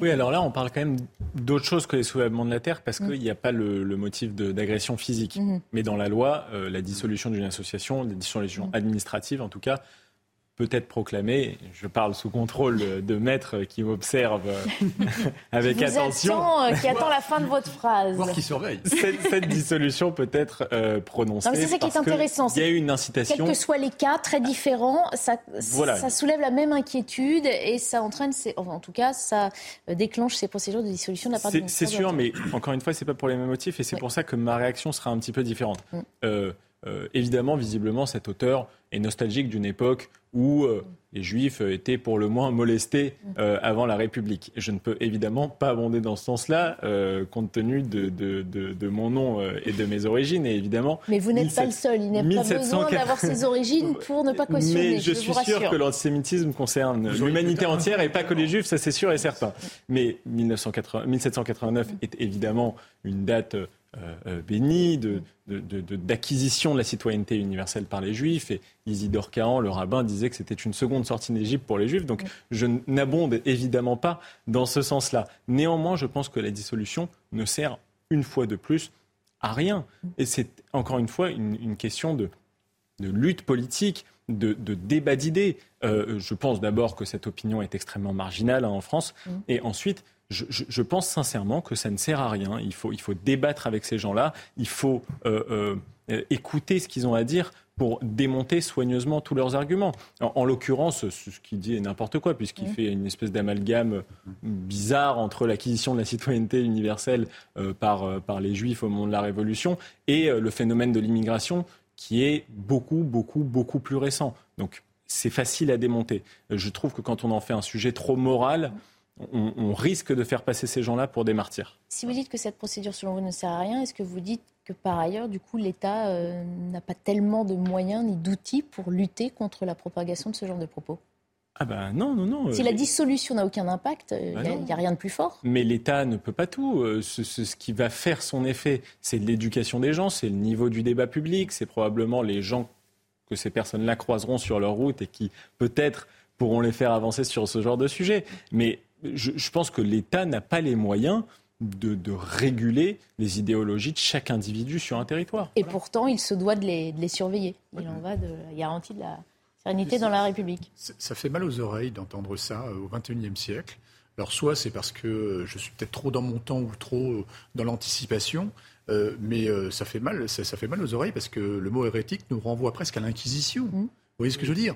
Euh, À des heures sombres de, l'Église catholique, euh, cette grande Église, mais en même temps, euh, elle aussi, elle a eu, des personnages assez sombres dans son histoire. Euh, je rappelle aussi euh, que c'est aussi navrant d'entendre ça que de voir aussi à travers le monde euh, des, musulmans ou des catholiques hein, qui sont aussi attaqués par des autorités. je ne citerai pas les pays, mais on en a tous en tête. Donc malheureusement, c'est pas un. Alors c'est un phénomène extrêmement marginal en France. Je suis tout à fait d'accord, mais c'est pas isolé.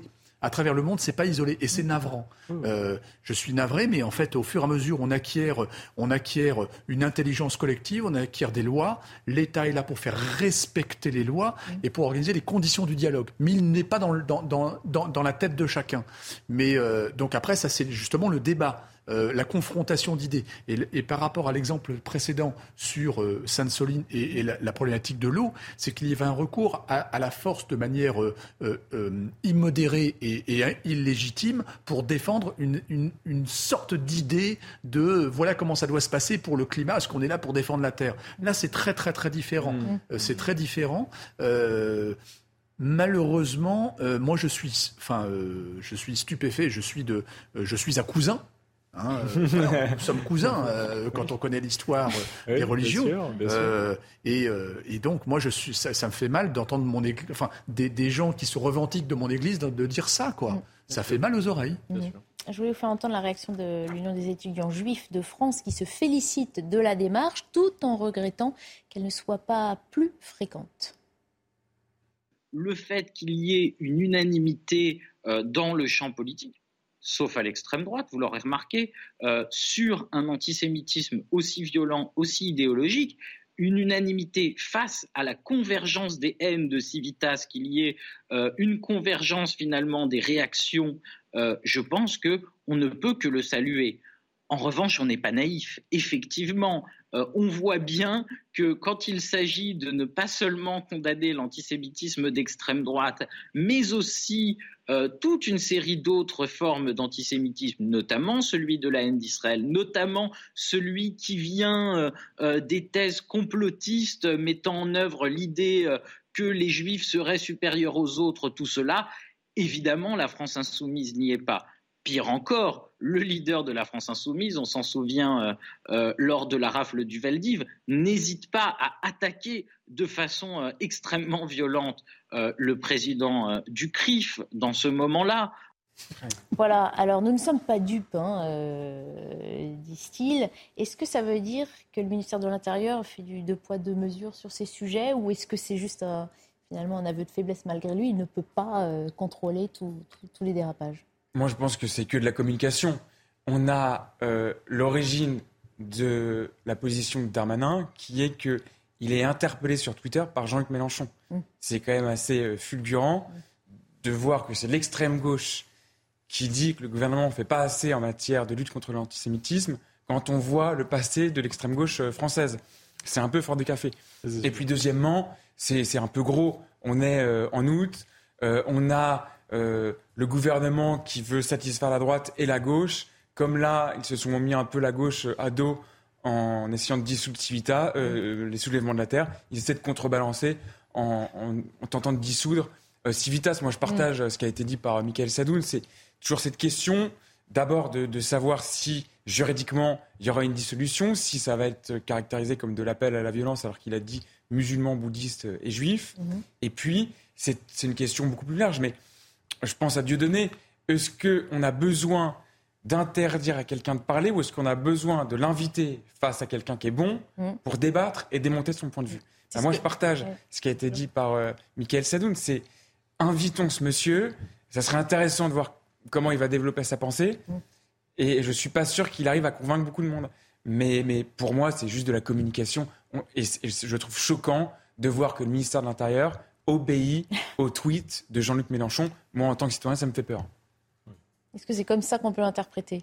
Le ministre de hmm. l'Intérieur a été titillé par Jean-Luc Mélenchon et s'est fendu d'une réaction. Euh, je pense qu'il y a eu euh, des éléments qui sont remontés de, divers endroits pour euh, contredire et, vraiment montrer, réagir sur, ces propos infâmes. après, évidemment, je suis en désaccord avec, avec mon voisin, notamment sur, sur ce sujet-là, parce que je pense que c'est plus euh, que, que, de la communication. C'est envoyer un message de dire ce n'est pas possible aujourd'hui en France. Euh, de tenir ses propos. Euh, après ça, je, je envoyer un message, c'est de la communication. C'est pas nécessairement dégradant de la communication. Hein. Oui, mais je pense que c'est c'est un impact beaucoup plus important que vous le pensez, euh, notamment sur de nouvelles générations qui peuvent, par certains biais, qui être... être réceptifs aussi. C'est toujours pareil. Moi, je crois qu'on fait du vivre ensemble. Ça rassemble. On est contre l'homophobie. On est contre l'antisémitisme. Ça, ça rassemble tellement. On enfonce une porte ouverte en réalité. Surtout on est au mois d'août. Ça ne parle qu'à ceux qui sont déjà d'accord avec ce propos. Exactement. Après, sur ce, que, ce que vous avez dit sur le fait euh, d'échanger avec les personnes qui sont parfois radicales euh, et qui, ne, qui veulent parfois se sentir victimes et que je pense que c'est important qu'on on, ait vraiment un dialogue euh, avec euh, certaines euh, personnalités. Je pense à, à, une frange de la droite radicale sur lequel on doit détricoter les arguments plutôt que leur dire non, on ne parle jamais. Et c'est ce qu'on fait, et c'est ce qu'on fait toujours euh, lors des campagnes. Enfin, moi, j'ai énormément de rassemblements nationaux sur mon territoire, et c'est pour moi primordial de leur dire, ben, en fait, ils sont complètement à côté de la plaque, et on ne peut pas tout résoudre par des phrases simples. Cher Alban, euh, je suis d'accord sur le fond avec vous, mais euh, permettez-moi au bénéfice de l'âge, puisque vous avez l'âge de mes filles, que malheureusement, malheureusement, il y a deux populations à distinguer ceux qui sont entre guillemets radicaux, hein, où ceux-là n'entendront que ce qui les intéresse, ils sont très difficile à convaincre de toute façon ceux qui sont fermés dans leur bulle et ceux qui écoutent ces gens-là. Et je pense que c'est plus à, ce, à cette population-là d'apporter des arguments euh, en démontant les arguments extrêmes et en disant voilà les, zones de risque sur lesquelles vous voulez, vous pouvez rentrer en, adoptant euh, comme un package ce genre de pensée qui n'est peut-être pas la vôtre.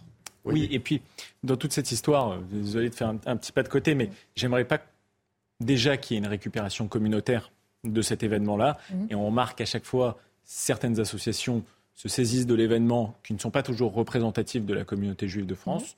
Euh, et puis la deuxième chose, c'est que j'aimerais pas que ce genre d'événement, alors évidemment, il reste, euh, je dirais, un fond euh, d'antisémitisme old school en France, j'en suis convaincu. Mais j'aimerais pas que ce genre d'événement nous fasse oublier le nouvel antisémitisme, le seul qui tue, le seul qui fait fuir les juifs. Je veux dire, quand Jean-Luc Mélenchon parle de lutte contre l'antisémitisme, mais Kouria Boutelja, dans le même temps, est l'une des intellectuels qui influence le plus les élus de la France insoumise, je trouve que c'est parfaitement ridicule. Je veux dire, les, communes qui se sont vidées de leurs juifs en quelques années, euh, euh, notamment dans les banlieues parisiennes, euh, ce ne sont pas des maires d'extrême droite qui les ont fait fuir. Ce sont des élus, la plupart du temps communistes, de gauche, qui ont joué sur le conflit israélo-palestinien, un certain communautarisme, mm. et qui, à force de générer ces tensions entre communautés, ont fait fuir les juifs, ont parfois créé un antisémitisme qu'on peut dire systémique dans ces banlieues, qui ont abouti parfois sur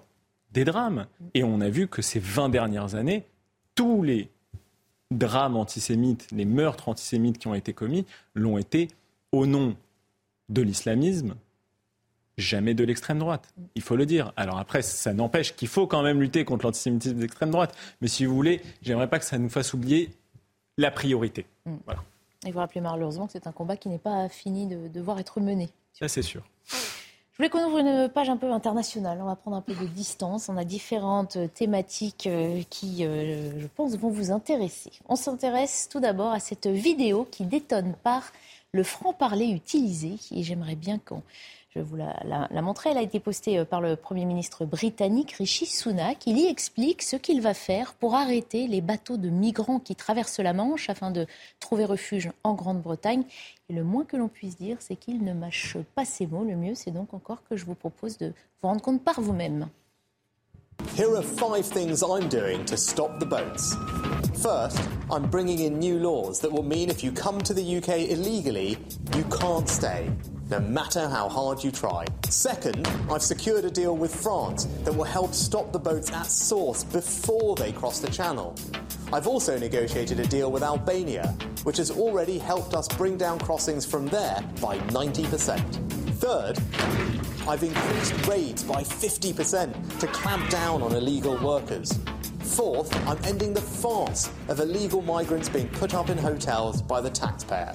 Fifth, I'm ensuring that the only way to come to the UK for asylum will be through safe and legal routes. I know stopping the boats is a priority for the British people, and I'm leaving no stone unturned to get it done. Voilà, réaction à chaud. Je pense qu'il y a énormément à dire sur le fond, mais aussi sur la forme. Comment Visionnez-vous, c'est la première fois que vous la voyez. Alors, chère Barbara, je ne l'avais pas vue, cette vidéo. Euh, Elle a été postée hier. Encore une fois, les Anglais sont surprenants sur plein de sujets. Et encore une fois, là, il, il, m'épate. Euh, pour moi, c'est un teaser d'une série télé. Euh, avec la musique qui va bien, euh, le, le, punch dans la voix. Et moi, j'ai fait, moi, j'ai fait, moi, j'ai Moi, je vais faire et je vais vous rendre surtout la vie impossible. Hein. le discours est très, très ferme. C'est pas du tout, en fait, l'image internationale qu'il donnait jusqu'à maintenant. Et justement, il, il, voulait contrebalancer l'image un petit peu, comment dire, euh, irrévérencieuse et, euh, et, parfois un petit peu loufoque de son prédécesseur, mhm. en étant quelqu'un de sérieux, euh, posé. Moi, je, je, sais gérer le pays, quelqu'un de très très bien structuré intellectuellement, contrairement à Boris qui partait un petit peu dans tous les sens parfois. C'est quand même un sacré intellectuel, hein, Boris Johnson. Oui, je suis d'accord, mais disons qu'il était, pour, il était beaucoup dans la fantaisie également, dans la forme, dans la forme. Et, et c'est assez intéressant de voir ça parce qu'en réalité, ils ont plein de sujets très importants sur la table. Mmh. Et, là, en fait, on, voit une conséquence, une conséquence pour atteindre certains objectifs. Donc là, effectivement, il y a le sujet de l'étranger, du migrant, hein, qui est là, mais en même temps, euh, Juste histoire un petit peu de, le taquiner, euh, si je peux me permettre de taquiner le Premier ministre anglais. Euh, il arrive, il va, il va, il va venir euh, pour pouvoir se justifier. il y a un siège à côté de moi. Non, mais ce qui est assez intéressant, c'est qu'en même temps, ils, sont, ils ont une activité économique un peu particulière où il manque, comme nous d'ailleurs, mm. énormément de main-d'œuvre. Mm. Énormément de main-d'œuvre. Et Boris Johnson avait lancé un certain nombre de travaux après le Brexit, notamment un projet de port franc de 8 ports francs. D'ailleurs, ils viennent d'en créer un neuvième et un dixième en Écosse, en mettant beaucoup d'argent dessus, hein, en permettant aux navires de décharger, en faisant des zones franches un petit peu comme le, à Shanghai, ce qui s'est passé il y a, je sais pas, une trentaine ou 35 ans, je crois maintenant. Hein, euh, c'est comme ça que ça a permis de lancer l'activité. Donc c'est assez intéressant. Et, mais il faut des gens. Il faut des gens pour travailler. Donc ils veulent pas de migrants. Alors est-ce que ça sous-tend qu'ils veulent en fait une immigration choisie? Je ne sais pas. Mais en attendant, le discours est très ferme. Hein. On va passer la parole à Alban Broland. Pardon, j'avais oublié que vous deviez nous quitter euh, bientôt, mais j'ai envie de vous faire réagir là-dessus parce qu'on comprend bien aussi dans ce, euh, ce montage très clippé avec de la musique qu'effectivement on s'adapte aux vidéos qui passent sur les réseaux sociaux, quelque chose de très dynamique. TikTok, euh, voilà, pour, pour toucher un jeune public. Une mauvaise vidéo TikTok, si je peux me permettre. Mm. Mais oui, moi, je, pense que je, suis obligée de remettre un, petit peu euh, de contexte. Euh, j'ai en tête un, tweet de, Pierre Aski qui, nous dit que 57% des Britanniques regrettent euh, le choix du Brexit. je pense que par rapport aux, élections qui vont arriver et à, la, colère, qui grogne au Royaume-Uni, que ce soit ou non lié, euh, euh, par exemple, à des questions d'inflation. Euh, il y a une volonté de se radicaliser sur le sujet de l'immigration. On l'a vu aussi avec des, les migrants de Rwanda, qui avaient fait aussi polémique il y a peu de temps. Donc, voilà, c'est extrêmement, extrêmement préoccupant de voir dans beaucoup de pays ces, ces sujets monter, mais de manière non raisonnée et de manière trop, trop simplifié. Et, euh, Pourquoi vous dites non raisonné? Est-ce que c'est pas faire offense euh, à ces populations euh, qui veulent exprimer aussi leurs sentiments? Ils n'ont peut-être pas tous tort, c'est ça? J'imagine qu'il y a une certaine frange de la population qui, mhm. euh, qui, est en faveur et il y a aussi, euh, je regardais... Au point qu'un Premier ministre euh, Bien évidemment. conservateur se targue d'une vidéo qui, effectivement, s'adresse directement aux migrants, mais qui vise évidemment son électorat pour lui montrer qu'il va voilà, moi, je, la matière. Je dis juste, je ne vais pas m'immiscer dans les mm. affaires au Royaume-Uni, je dis juste attention aux réponses trop simples aux problèmes complexes. Mm.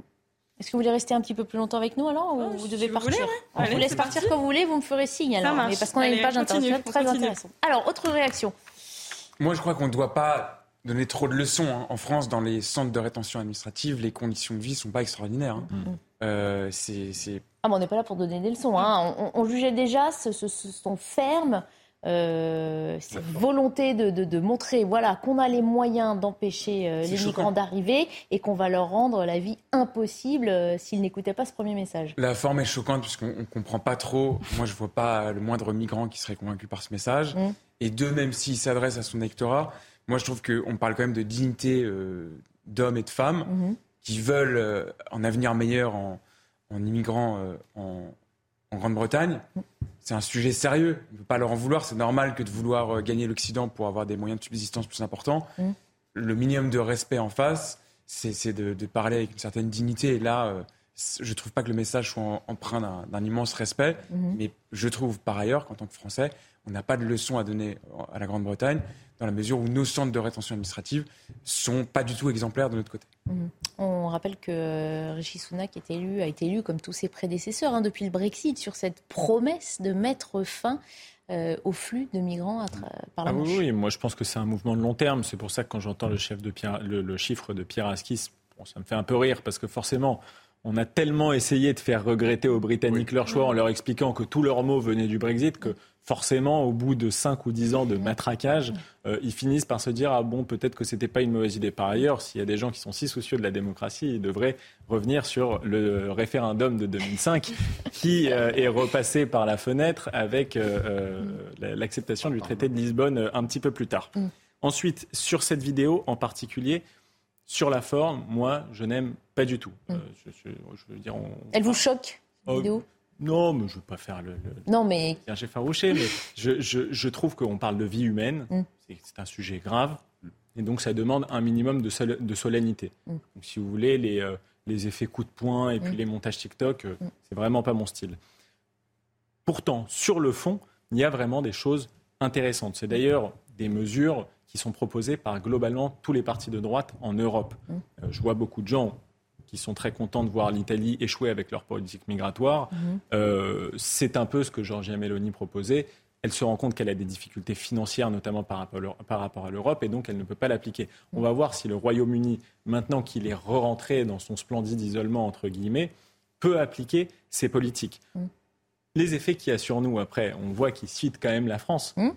Oui. La Grande-Bretagne, depuis au moins 2003, c'est-à-dire depuis les accords de Touquet, sous-traite sa politique migratoire mm. sur le front de la Manche à la France, qui doit du coup retenir les migrants et voir un petit peu ce qu'ils font avec. Mais c'est toujours extrêmement compliqué. Comment est-ce qu'on gère des vies humaines? Est-ce qu'on les euh, euh, exportent entre mm. guillemets dans d'autres pays comme ils vont probablement faire avec l'Albanie?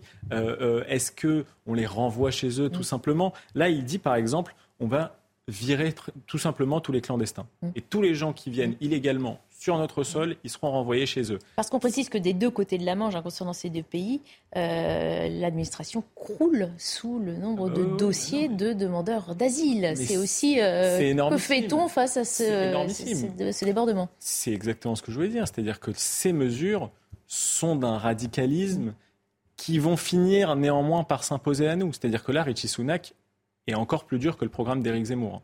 Parce que par exemple, quand Éric Zemmour proposait ministère de la remigration, il ne parlait même pas des clandestins. Mm. Il parlait des illégaux délinquants. Mm. Donc là, on est dans quelque chose d'encore plus massif. Mm.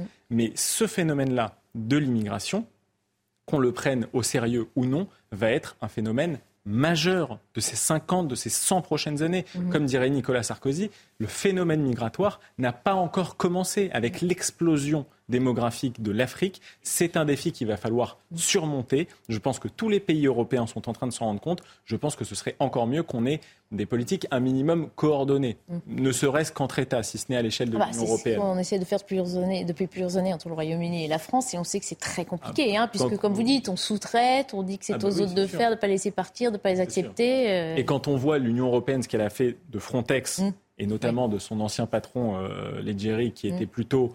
Euh, volontariste sur ce genre de sujet, on a l'impression qu'en tout cas, il n'y aura pas d'avancée mm. du point de vue de l'Union européenne sur ces sujets-là. Mm. Alors je voudrais rebondir sur ce que dit Michael, parce que c'est très important. Euh, c'est un de mes sujets d'étude. Euh, je suis très, très, très attentif à ça, puisque j'aime beaucoup parler de 2050 et de 2100 aux jeunes générations. Euh, ce qui est très important, c'est qu'on a, une, on a un, un, choc violent entre le temps court et le temps long. Entre, entre le, comment dire, l'opérationnel et la, vision. Et malheureusement, euh, au risque de me faire hurler dessus par des gens qui sont engagés dans la vie politique, moi je ne suis qu'un analyste, mais euh, je suis navré de dire que le monde politique, depuis à peu près une trentaine, 30, 35, 37, 38 ans, n'a plus de vision. Il n'a plus de vision dans les pays occidentaux.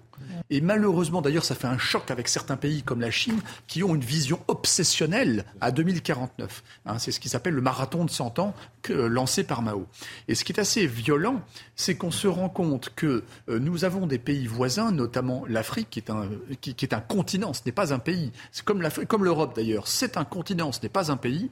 Et le continent africain, où nous avons énormément d'amis là-bas, euh, ils, euh, ils vont avoir 2 milliards 5, 2 milliards 8, peut-être 3 milliards de, de, citoyens, parce que ce sont des gens qui, qui méritent l'appellation de citoyens. Ils habitent la cité africaine. Euh, on voit les difficultés en ce moment qu'on voit dans l'Afrique de l'Ouest. Donc c'est pour ça que je dis ça. Hein. Mm. Euh, la vie parfois ne, pèse pas lourd pour certains dirigeants euh, militaires. Et ce qui est assez intéressant, c'est qu'à 2 milliards et demi d'êtres vivants en Afrique, il faut bien comprendre que lorsque vous allez avoir le Nigeria qui passe de 220 millions à 400 millions d'habitants, notamment, je prends que le cas du Nigeria, je ne parle même pas d'autres. Regardez l'Égypte aussi. Bon, euh, il y, a énormément de dynamique par là. Si on n'apporte pas à ces pays amis euh, une solution pour nourrir les gens, pour apporter de l'eau potable, moins de 0,5% de l'eau est potable dans le monde, euh, une, solidité politique très importante, si on n'apporte pas de l'éducation et donc à la fin du travail, ces gens vont bouger. Un gamin de 15 ans, c'est tout à fait légitime pour qu'il bouge. Où est-ce qu'il bouge? Vers le nord. Parce qu'ils ont des affinités par la langue, notamment avec la langue anglaise ou la langue française. On a une histoire commune parfois. Et donc, justement, ils vont vers le nord. Et c'est là où, en fait, les peuples de les, comment dire, euh, les, peuples élisent de plus en plus euh, sur un coup de tête à la fin euh, les, représentants des pays, des pays européens et, nos politiques n'ont plus de vision. Sarkozy en parlait, vous vous souvenez, aux journées du Medef à, l'hippodrome. Voilà, donc c'est très clair tout ça. Et malheureusement, on sait qu'il va y avoir un choc, sauf qu'en fait, on est coincé dans des mandats électifs de 5 ans, alors qu'il faut raisonner à 30, à 30 ou 40 ans. Et on sait qu'on a un rendez-vous, personne n'agit. Et là, en fait, c'est clairement un discours électoral pour une d'abord pour les jeunes dans la forme et aussi pour l'électorat très conservateur pour dire je suis aux manettes. Mmh. On change de continent. On part aux États-Unis. On l'a bien vu revenir sur le devant de la scène depuis quelques temps. Donald Trump n'a pas mâché ses mots ces derniers jours à l'égard des juges et des procureurs qui instruisent ses affaires judiciaires.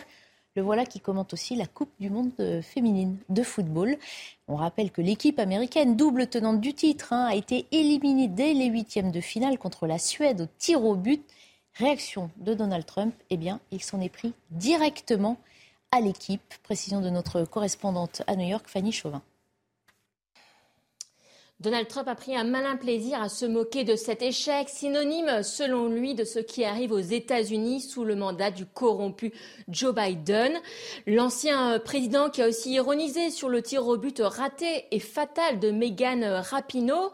Alors pourquoi s'en prend-il à cette joueuse? Eh bien, Megan Rapinoe, l'attaquante au Ballon d'Or, est une militante. Elle défend la justice raciale, le droit à l'avortement ou encore la communauté LGBTQ. Et on s'en souvient en 2019 après après euh, la victoire de, des États-Unis à la Coupe du Monde, eh bien, les joueuses avaient refusé d'être accueillies euh, par Donald Trump à la Maison Blanche.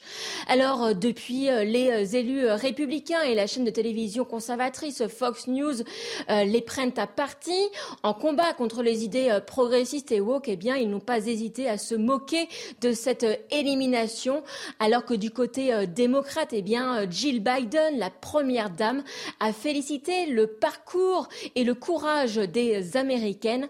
On le voit euh, même dans le sport, il n'y a plus euh, d'union nationale, euh, signe de cette Amérique de plus en plus divisée. Voilà, je vous montre une citation de Donald Trump. Il a déclaré Beaucoup de nos joueuses étaient ouvertement hostiles aux États-Unis.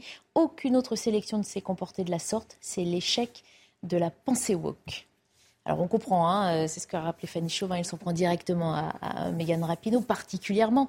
Euh, on ne sait jamais trop quoi penser en fait de ces, euh, bah, déclarations. Alors j'ai envie de dire. toujours un peu outrancier. Oui, c'est outrancier. J'ai envie de dire que néanmoins entre Megan Rapinoe et Donald Trump, moi je suis plutôt d'accord avec Donald Trump, ce qui montre que Donald Trump prospère en fait sur le phénomène woke. Mm. C'est-à-dire qu'il prospère sur le fait qu'il y ait une Amérique extrêmement gauchiste, mhm. extrêmement porté sur les causes des minorités, et qui a fait beaucoup de mal, à mon avis, à l'Amérique, et qui, du coup, est prête à tolérer les mhm. outrances de Trump, mhm. que je n'aime pas, parce qu'en face, il y a bien pire. Donc, à mon avis, cette Amérique, elle est divisée. C'est toujours outrancier et toujours fondée sur une partie. De... Enfin, pas toujours quelquefois fondée sur une réalité euh, concrète euh, du quotidien des Américains. Ça, c'est sûr que Megan Rapinoe, en plus, s'est illustrée récemment par des propos méconnaissant un petit peu les lois du marché, puisque mm. euh, elle a déclaré qu'elle voudrait gagner le salaire de Ronaldo. Mm. À ce compte-là, Teddy Riner, qui est aussi le meilleur du monde dans sa discipline, pourrait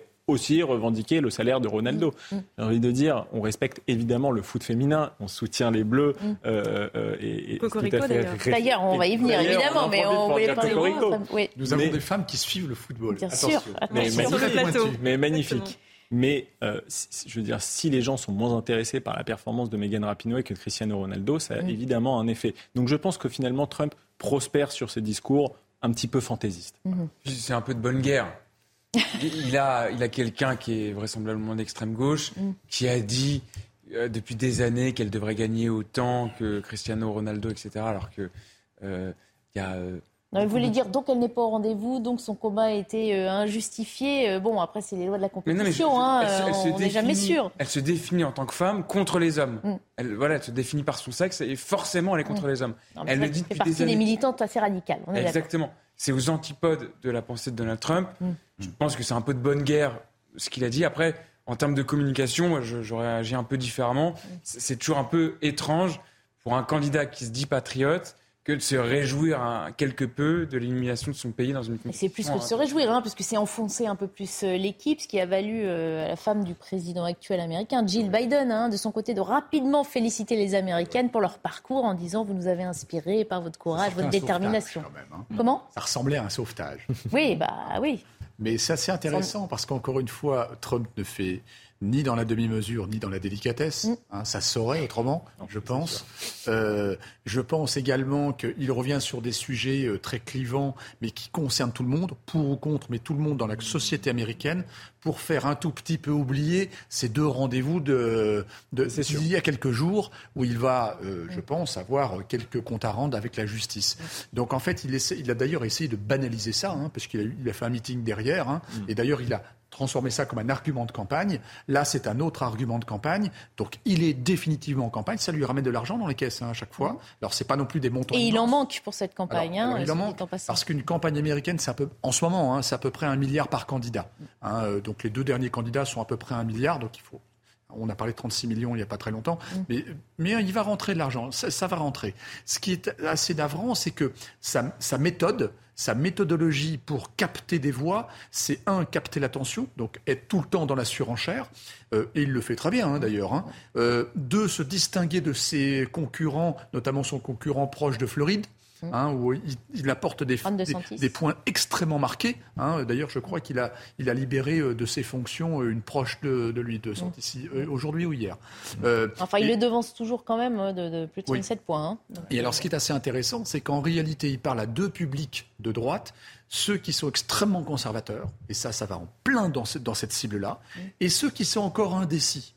Euh, on ne sait pas bien quoi penser, mais comme à droite personne ne parle, c'est lui qui pourrait être notre porte-parole finalement à la Maison Blanche. Mm. Mais, attention, euh, ce qui est assez incroyable et ce qui est assez génial avec Trump, c'est qu'il est, euh, comment dire, il est capable de tout. Mm. Hein, il nous surprend tout le temps. Il n'a peur de rien. Voilà, et je vous rappelle quand même qu'il a quand même mis, c'est le seul président américain qui a mis les pieds en Corée du Nord. Mm. Vous voyez, il est ah capable de tout. Non, non, non, Peut-être pour revenir sur, sur le football, moi je trouve ça dommage qu'il y ait un, focus qui soit fait sur euh, euh, Megan Rapinoe, alors que je pense que c'est intéressant de parler dans la globalité de, de l'équipe euh, de, de, des États-Unis. Euh, je parle même pas de l'exploit sportif, parce que c'était un très beau match vraiment États-Unis. au tir au but, tir au but fin, passionnant, on était tous tremblants. donc, qui d'ailleurs les États-Unis qui ont c'est un très beau match, ils sont très bien joués. C'était un peu. Oui, mais sauf que Megan Rapinoe a, raté un tir au but. C'est pour ça que Donald Trump lui en veut aussi. Mais par contre, je voudrais quand même revenir sur l'entièreté de cette équipe qui a quand même permis d'amener des sujets sur le sport féminin qui mmh. sont très intéressants. Euh, alors évidemment, il y a eu le côté euh, acceptation euh, des joueuses LGBT, mais il y a eu aussi l'amélioration des salaires. Mmh. Et je pense que ça a quand même entraîné une dynamique au niveau mondial qui a permis aujourd'hui que les matchs soient diffusés en clair, qui est énormément de succès d'ailleurs de, ce match euh, qu'on a pu notamment avoir aujourd'hui euh, France-Maroc. Et, euh, et, voilà, qu'on ait une, une, mouvance, que les petites filles peut-être puissent se représenter, qu'il y ait une, une opportunité de, de, se dire, ah oui, moi aussi, je peux gagner la Coupe du Monde. Et je pense que ça, c'est extrêmement positif. Et puis pour ce qui a été dit sur Donald Trump, je pense aussi que c'est un moyen, comme il en utilise par milliers, pour éviter de parler des sujets qui fâchent en ce moment pour lui. C'est intéressant parce que là, là, on a un fait nouveau qui est très intéressant c'est qu'aux États-Unis, le, soccer, hein, c'est le soccer là-bas, le football, le football à l'européenne, il est très peu suivi. Mm. Et encore plus le soccer féminin. Donc c'est assez intéressant parce que comme quoi il fait feu de tout bois. Il, utilise ça aussi pour sa campagne. Parce que là-bas, vous savez, c'est le football américain qui est, euh, et le baseball hein, qui concerne, qui, occupe tout le monde. Et même une, ville de province a un stade de 80 000, 80 places et qui est plein tous les week-ends. Alors que nous, on n'en a qu'un en France, on a du mal à remplir. Donc euh, c'est assez intéressant cette passion pour le sport. C'est une nation qui adore le sport mais le soccer n'est pas mis en avant. Et on voit qu'il y a on peut peut-être, pardon, comme je, voulais apporter une précision, c'est vrai que les petits garçons font du football américain, les petites filles, dès leur plus jeune âge, font du soccer, justement. très populaire. Donc c'est présenté comme, bon, les garçons vont quand même faire le, Mais très peu médiatisé par rapport national, et les petites filles ont droit au soccer comme il se joue ailleurs dans le monde. Non, non, non, mais euh, et euh, enfin, moi, je connais les États-Unis un mm. petit peu, et mm. Barbara, vous le connaissez, vous connaissez mm. très bien. Euh, mais c'est une nation très sportive. Les femmes font beaucoup de sport là-bas, beaucoup, beaucoup, dès le plus jeune âge mais euh, c'est juste que c'est un sport qui commence à percer puisque vous avez des grands noms du sport comme Beckham qui veulent créer une ligue et qui veulent la diffuser à très grande échelle. Donc c'est assez intéressant. donc en fait, ils ont une, ce qu'on appelle en finance une poche de croissance devant eux qui est très importante. On peut difficilement faire partie du continent latino-américain ah américain et ignorer le, le, soccer. On finit quand même sur ce petit cocorico, évidemment, euh, qu'Alban Borland a, a, a, évoqué tout à l'heure. De son côté, dans cette Coupe du Monde de foot, l'équipe de France, les Bleus, se sont imposés face au Maroc aujourd'hui, 4 buts à 0, ce qui a valu un tweet du président français qui lui a dit Faites-nous rêver. Voilà, une attitude de chef d'État, pourrait-on dire. On ne souligne pas si souvent, mais voilà, elles joueront donc ces Bleus un quart de finale contre l'Australie. Ça sera peut-être un peu plus difficile contre l'Australie, notamment. Écoutez, c'est le jeu de la compétition. On croise les doigts. Euh, belles victoires sans, sans difficulté. C'est très vrai. On suivra ça. Il est 23h, euh, il est donc de faire un petit point sur euh, l'information, les principaux titres de l'actualité. Simon Guillain, comment allez-vous depuis tout à l'heure? Je vais très bien. Merci. Allez, c'est à vous. On va commencer euh, ce rappel des titres avec euh, ces nouveaux soupçons de violence policière euh, à Marseille. Trois policiers du RAID restent placés ce soir en garde à vue dans une enquête sur la mort d'un homme de 27 ans. C'était lors des émeutes qui ont touché le pays au début du mois de juillet. Au total, sachez que cinq policiers avaient été placés en garde à vue ce matin. Et lors de l'autopsie réalisée sur le corps de l'homme décédé, eh bien une trace de ce qui pourrait être l'impact d'un tir de LBD a été repérée. Et à Marseille, justement, les policiers sont toujours marqués par l'affaire Eddy. Un de leurs collègues est d'ailleurs euh, toujours en détention provisoire. De nombreux policiers se sont mis en arrêt maladie à la suite de cette affaire et après plus de deux semaines de contestation, eh bien certains ont finalement repris du service, mais une reprise à minima, puisque seules les situations urgentes sont euh, gérées pour le moment. C'est la suite d'une bataille judiciaire. Le Conseil d'État va examiner un recours déposé par le collectif Les Soulèvements de la Terre. Ce collectif écologiste a été dissous le 21 juin dernier par le gouvernement et il est connu pour avoir notamment organisé les manifestations. C'était autour du chantier des méga-bassines de Sainte-Soline dans les Deux-Sèvres. On va écouter euh, à la sortie de cette journée d'audience le porte-parole justement des soulèvements de la terre. Les euh, arguments euh, du ministère de l'Intérieur étaient pour le moins confus, légers et en grande partie infondés matériellement. Ça a été souligné à plusieurs reprises euh, par, euh, euh, par, nos conseils et j'ai pas forcément envie d'en dire plus. Enfin, j'ai l'impression que ce qui a été souligné à plusieurs reprises, le fait que le ministère de l'Intérieur assume lui-même qu'il n'est pas besoin de pouvoir, qu'il n'est pas nécessaire de pouvoir nous imputer des faits pour évoquer la dissolution, pour provoquer la dissolution. Je pense que ces paroles suffisent à elles-mêmes. Et un mois après la disparition euh, d'Émile dans les Alpes de Haute-Provence, le maire du Haut-Vernay a finalement décidé de maintenir la fête de transhumance. Une décision qui suscite la polémique alors que l'ambiance devient de plus en plus pesante au sein de ce village. Malgré d'importantes recherches, l'enfant de deux ans et demi est toujours porté disparu. Le maire du, du Haut-Vernay s'est une nouvelle fois exprimé aujourd'hui et souhaite que la vie reprenne son cours sur place. On va l'écouter. Journée habituelle, il y, a, la fête votive du village dans une semaine, il y aura la fête votive. On, vit notre vie normale et ça n'empêche pas qu'on ait de grandes pensées et l'espoir encore qu'on retrouvera Émile. On espère vraiment te retrouver. Hein, euh, tous, on, t'attend. Voilà pour ce rappel de l'actualité à 23h. Je vous retrouve à 23h30 pour euh, un grand journal de la soirée. Mais en attendant, vous restez avec Barbara Klein et ses invités, c'est Soir Info sur CNews. On vous retrouve très vite, donc, dans moins d'une demi-heure. Merci beaucoup, euh, Simon euh, Guillain. Le temps pour nous de reparler de l'affaire des sous-marins australiens. Enfin, plutôt, rappelez-vous, du contrat du siècle, hein, qui était finalement passé sous le nez de la France. C'était en septembre 2021. Je vous remets dans le contexte. Il était question que la France construise 12 sous-marins à propulsion conventionnelle pour les Australiens. Mais l'Australie avait décidé d'annuler ce contrat et de se tourner plutôt vers les Américains, qui devaient donc lui fournir à terme 8 sous-marins nucléaires d'attaque. On se souvient aussi de la crise diplomatique qui avait suivi. Il y a eu des négociations, un dédommagement, 555 millions d'euros. Et pourquoi en reparlons-nous deux ans après? Eh bien parce qu'il semblerait bien que les Australiens ne soient pas prêts de voir ces sous-marins américains livrés. Il pourrait bien s'agir de vaisseaux fantômes et c'est Régis Le Sommier qui était l'invité de Face à l'info ce soir qui nous explique pourquoi. La marine australienne ne sera pas dotée de huit sous-marins euh, AUKUS, mais de cinq dans le meilleur des cas. Donc elle va acquérir des sous-marins auprès des États-Unis et elle n'a pas le choix parce que là, il faut qu'elle pallie au vieillissement de sa flotte. Le problème, c'est que sur les cinq restants, il s'avère que trois seulement seront construits en Australie. Donc l'Australie, en fait, est dans cette affaire obligée de déployer une, somme colossale pour se fabriquer une infrastructure énorme qui va créer donc 220 000 emplois, mais qui va ne construire que trois sous-marins d'attaque. Elle n'aura pas la possibilité non plus de réutiliser euh, cette structure pour l'avenir, pour de l'exportation.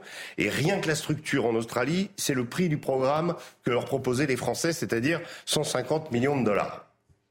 Denis Deschamps, tout ça pour ça. On se rappelle l'amertume des politiciens. Euh, les fâcheries. voilà, euh, de l'époque. Deux ans après, ils doivent avoir, pardon, pardonnez-moi l'expression, ils doivent l'avoir encore plus mauvaise en apprenant ça. Tout à fait. Euh, alors, je n'entrerai pas dans les détails de ce, que, de ce qui vient d'être annoncé, enfin de ce qui vient d'être oui, annoncé, mm. mais je vais revenir sur le contexte général.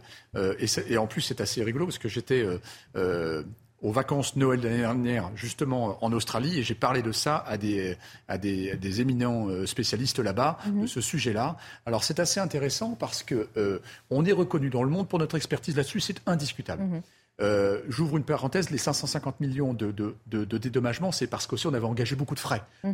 ça ah oui, aussi partie ça nécessite d'installer des, ingénieurs français hein, qui sont partis vivre là-bas de trois années avant pour ensuite pouvoir euh, fabriquer sur place. Alors c'est assez intéressant parce que d'abord il y a le pourquoi. Pourquoi les, les, les Australiens avaient besoin de sous-marins? C'est parce qu'en fait on voit le déploiement de la Chine et le déploiement de sa force militaire, ce qui est logique. C'est à la taille du pays, c'est à la taille de la croissance, de la, du dégagement de richesse qu'ils ont. Donc en fait fait, ils essaient également aussi de se protéger par rapport à leur richesse halieutique et, tous ces sujets-là. Donc, ils avaient un besoin très précis. Euh, la France, reconnue dans cette expertise-là, on n'est pas les seuls. Hein. il y a aussi d'autres pays dans le monde, mais la France a un vrai niveau d'expertise. Donc, ils sont venus nous voir, et contrairement à ce qui était dit par des mauvaises langues anglo-saxonnes, les, ce sont les Australiens qui ont choisi la propulsion classique et non pas nucléaire, alors qu'il leur avait été proposé quand même. Bon, parce que c'était un argument des Américains en disant oui, ils ne pouvaient pas euh, mettre autre chose que du diesel, donc finalement ils ont été chez nous. Non, Il y a aussi un traumatisme face au nucléaire euh, par rapport aux essais de Morois dans cette zone du monde qui fait qu'on préfère euh, la propulsion classique. Les Australiens sont comme en général tous les, tous les Anglo-Saxons, ils sont très pragmatiques. Hein, et qu'un sous-marin nucléaire peut être au fond de, enfin, dans les océans pendant six mois, euh, euh, et, et, on évite d'aller chercher de, de, de l'oxygène. Euh, j'ouvre une parenthèse. Moi, ah non, mais pas trop de parenthèses, ça va très très vite. Hein, ah, pardon. il faut qu'on les referme petit à petit pour revenir à ce qui nous intéresse aujourd'hui, c'est que tout ça pour ça, quoi. Alors hein. tout ça pour ça, et en réalité, les Australiens, on, on, leur a tordu le bras. Mmh. Quand je dis on, ce sont les Américains. Ça, ça ne, tout le monde est, est conscient qu'ils étaient derrière pour rejoindre, ou en tout cas pour être acteurs dans une formation qui est assez floue encore, qui n'est pas encore une organisation internationale, mais qui existe sur le papier, qui s'appelle Locus. Locus, c'est AU, l'Australie, UK pour l'Angleterre et après US pour les Américains. Et les Américains sont en train de développer des nouvelles forces régionales, le Quad et Locus, pour en fait ce qu'on appelle le containment, l'encerclement de la Chine pour la contenir dans son développement. Et donc là maintenant, ils se retrouvent en carafe parce que les Américains ne sont pas capables de délivrer en face. Voilà. Et, surtout, moralité, à la fin, c'est le business américain qui gagne, enfin, qui a réussi à imposer euh, ses choix aux Australiens et qui vont débourser plus d'argent que s'ils avaient accepté le, honoré le contrat avec la France. Eh ben oui, mais l'Australie, euh, j'ai envie de dire, euh, meurt par le glaive dont elle s'est servie. C'est-à-dire qu'elle a été dure en affaires avec la France, elle nous a fait faux bon. Aujourd'hui, elle se retrouve avec un partenaire commercial qui qui lui impose ses conditions, et ces conditions sont beaucoup plus difficiles que celles que nous lui avons imposées, mmh. avec en plus tout un tas de transferts de compétences possibles que la France hein, offre généreusement. Oui, oui, oui. oui. Euh, bon, parce que quand on est partenaire commercial, on est aussi dans un rapport de force. On est bon en égo, alors c'est ce Exactement. et puis, ça m'évoque aussi le rôle de la diplomatie, et ça a été dit par, par euh, Denis Deschamps, euh, la diplomatie qui devient de plus en plus économique aujourd'hui. C'est-à-dire que moi, quand je vois la décision d'Emmanuel Macron de mettre fin au corps diplomatique, je m'inquiète précisément de ce genre d'affaires. C'est-à-dire mm. qu'avoir un, réseau diplomatique important, et la France a le troisième réseau diplomatique dans le monde, mm. ça permet de faire des affaires, ça permet d'exporter ce genre de biens, et on mm. voit les conséquences économiques énormissimes que ce genre de vente peut avoir. Quand on a vendu récemment des avions à l'Inde, ça a généré un chiffre considérable pour la France. Ça participe à la croissance française. Ça rétablit, bien sûr, ça rétablit partiellement la balance commerciale et la, balance, et la balance des paiements, 12%, qui nous est très défavorable de manière générale. notre meilleur commercial, ah notre meilleur représentant ah pour, l'industrie euh, de l'armement. Tout à fait. Voilà. Donc, euh, diplomatie commerciale, hmm. et pour l'Australie, bah, tant pis. Et apparemment, il fut un temps envisagé de finalement revenir vers la France, mais bon. Euh, ça démontre surtout que n'est pas en termes de qualité d'armement la France euh, qui veut. Hmm. Euh, les États-Unis n'ont pas réussi à être aussi performants que la France en termes de, fabrication de sous-marins. On sait que la France a une compétence immense en termes d'armement et, ça démontre, ou en tout cas ça confirme, hmm. on ne peut pas s'improviser aussi bon que la France. C'est toujours flatteur parce que les États-Unis sont aussi un pays éminemment compétent en cette matière. Je, rappelle une chose, c'est qu'on est un tout, sans être péjoratif, on est un tout petit pays euh, de, de, 67 millions d'habitants, mais nous avons un niveau d'expertise exceptionnel. Mhm. Moi, j'ai eu cette chance euh, euh, de visiter un sous-marin nucléaire lanceur d'engins en activité. Mhm. C'est bluffant. Mhm. On a, on, a une, on a, un niveau d'expertise qui est vraiment fantastique, avec un niveau de maîtrise. Euh, un niveau de maîtrise aussi dans les cœurs nucléaires pour, pour ces sous-marins-là, euh, c'est incroyable. Donc euh, ça fait aussi partie des très belles vitrines françaises mhm. à mettre en avant. Et, et, ça, c'est moi, je trouve ça fantastique. On n'en parle jamais assez de la France qui réussit. Mmh. Euh, ah, si, on en parle de temps en temps. On n'en parle jamais assez, Barbara. Écoutez, je suis une fervente défenseuse. Euh, oui, J'ai même euh, invité dans l'heure des pros ce week-end un jeune de 15 ans qui a ah fabriqué lui-même son téléphone portable et qui, qui à 30 euros, permettrait à chacun de faire son téléphone alors qu'il ne. qui sert de base. C'est le génie français. Naval, Group, c'est un groupe mondial. Mais oui, la jeunesse a du talent. Vous vouliez rajouter quelque chose Non, non, je disais simplement que c'est le génie français. Naval mm. Group, on en parle rarement parce que c'est pas une marque de grande consommation, j'ai envie de dire, mais c'est un groupe qui fait vraiment rayonner la France dans le monde et accessoirement qui emploie beaucoup de personnes puisque les, euh, la fabrication qui se passe principalement à Cherbourg, ça fait vivre tout un tissu industriel mm-hmm. qui a été en déperdition dans certaines autres régions et on a vu les conséquences économiques et politiques que ça a eu par la suite. Avant d'évoquer euh, le dernier sujet de notre émission, cette recherche de logement euh, pour les étudiants, je voulais revenir sur euh, l'affaire qu'on évoquait hier, hein, la découverte d'une femme retrouvée amaigrie dans une chambre grillagée à Forbach et qui se disait séquestrée par son mari. Le procureur de la République de Sarreguemines a nuancé plusieurs éléments de ce dossier, éclaircissement que nous détaille notre journaliste police-justice Sandra Buisson. Les investigations de la police judiciaire de Metz montrent que cette femme de 53 ans n'a jamais été torturée, séquestrée ou violée par son mari. L'homme de 55 ans ressort donc libre de garde à vue sans aucune poursuite contre lui. Le procureur a expliqué en conférence de presse que le couple vivait reclus sans plus aucun contact avec des membres de la famille et sans aucune prise en charge médicale ni en Allemagne ni en France où il n'avait pas réussi à faire les démarches auprès de l'assurance maladie parlant trop mal le français et pensant qu'il n'aurait pas les moyens financiers.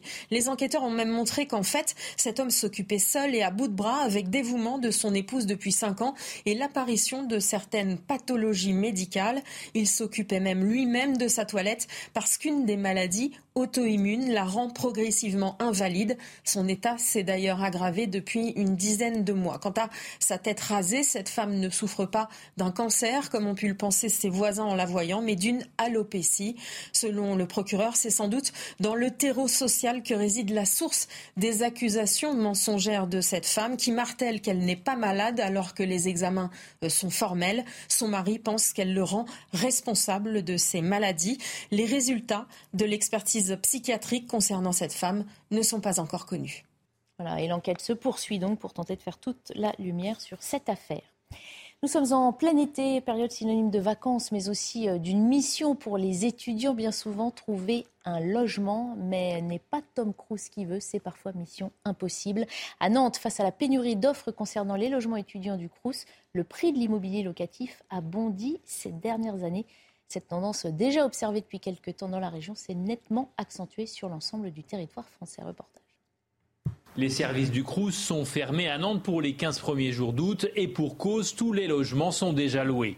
Enzo est boursier, il pouvait prétendre à une place en résidence universitaire, mais il a reçu le feu vert de sa future école qu'après la clôture des inscriptions au Crous. Depuis un mois, il cherche un logement dans le privé sans succès. Il y a très peu d'appartements, donc dès qu'il y en a de disponibles, ils partent extrêmement vite et ils demandent des grosses garanties financières malgré que le loyer ne soit pas extrêmement élevé. Dans cette agence spécialisée, on est estime que les nouvelles obligations pour les propriétaires ont fait diminuer l'offre. Seule une petite vingtaine de biens étudiants sont proposés à la location ce début août et on n'accepte plus aucun nouveau dossier de demande.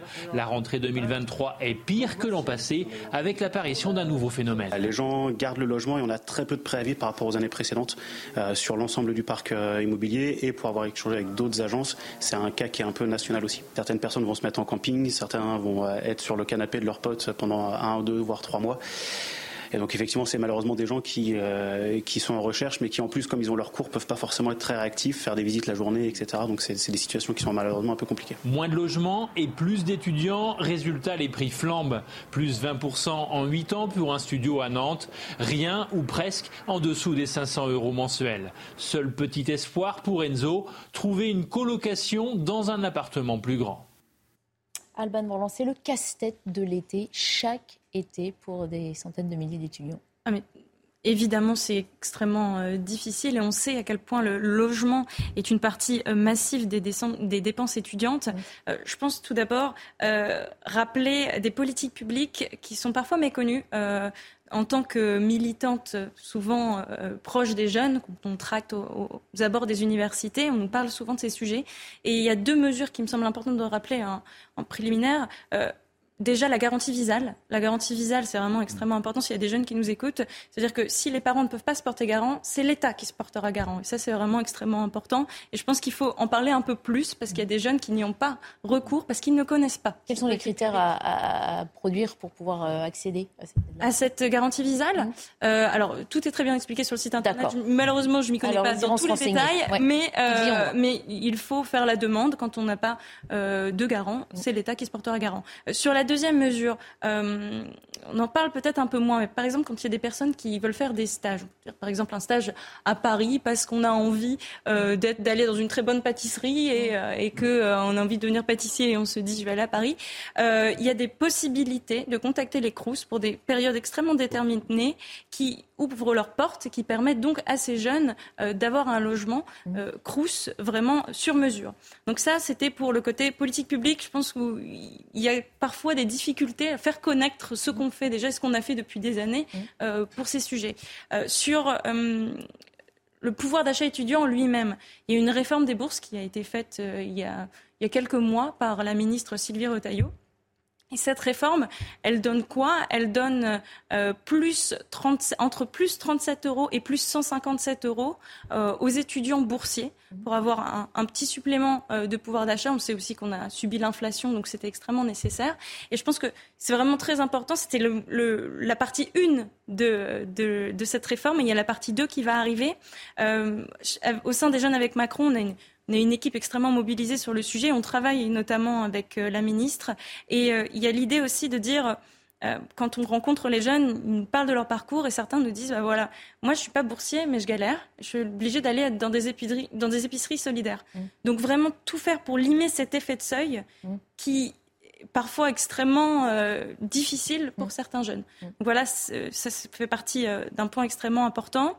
Et puis, et puis il y a aussi évidemment le développement de l'offre de, de, ces logements qui toutes les municipalités ont leur carte à jouer sur, sur ce sujet. Et je pense qu'il faut qu'on tende évidemment vers une offre une offre qui est très inégale aussi selon les villes, hein, évidemment, et les pôles euh, d'attractivité de. Des oui, et ce qu'on disait également, c'est que euh, on peut avoir des aides boursières, mais quand on a un logement euh, qui est à Tours, un logement qui est à Paris ou un logement qui est à Lille, finalement, c'est pas la même réalité pécuniaire et on n'a pas les mêmes besoins. Donc, c'est vraiment extrêmement important qu'on parle de ces sujets. Et je pense que c'est ce qu'on fait en tant que mouvement de jeunesse. Souvent, les gens me disent mais euh, en fait, vous, n'avez peu de poids mm. euh, quand vous faites partie d'un mouvement de jeunesse. Bah, je tiens à dire ce soir mm. que c'est absolument faux, parce que on est, on est, quand, on toque, quand on toque aux portes des ministères et qu'on a envie de porter des projets pour aider notamment les jeunes, mm. eh bien, on est écouté. C'est le cas du ministère de, du Sylvie Retailleau et continue à se battre sur ces sujets. Maître Lajoigny, on a aussi constaté ces dernières années qu'il y a beaucoup d'arnaques, notamment dans les offres de logement qu'on qu'on destine aux étudiants.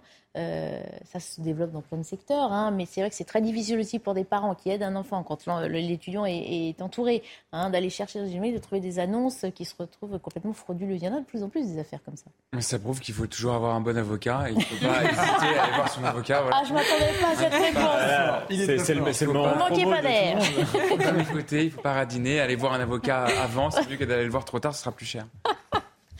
Bon, Michael Sedou. Moi, moi, je trouve que l'intervention euh, d'Alban est la question, c'est est-ce que les étudiants sont assez aidés Est-ce qu'ils savent La, question, c'est aussi est-ce qu'ils peuvent encore plus être aidés par l'État? Et là, je pense qu'on va quand même mm. tomber sur euh, un, un, couac, c'est le couac des finances publiques. Parce que, par exemple, au moment du CNR, et notamment du CNR Logement, qui a été un des gros projets du Conseil national de la résistance lancé par Emmanuel Macron, on en pense ce qu'on veut, mais des idées ont été proposées à ce moment-là.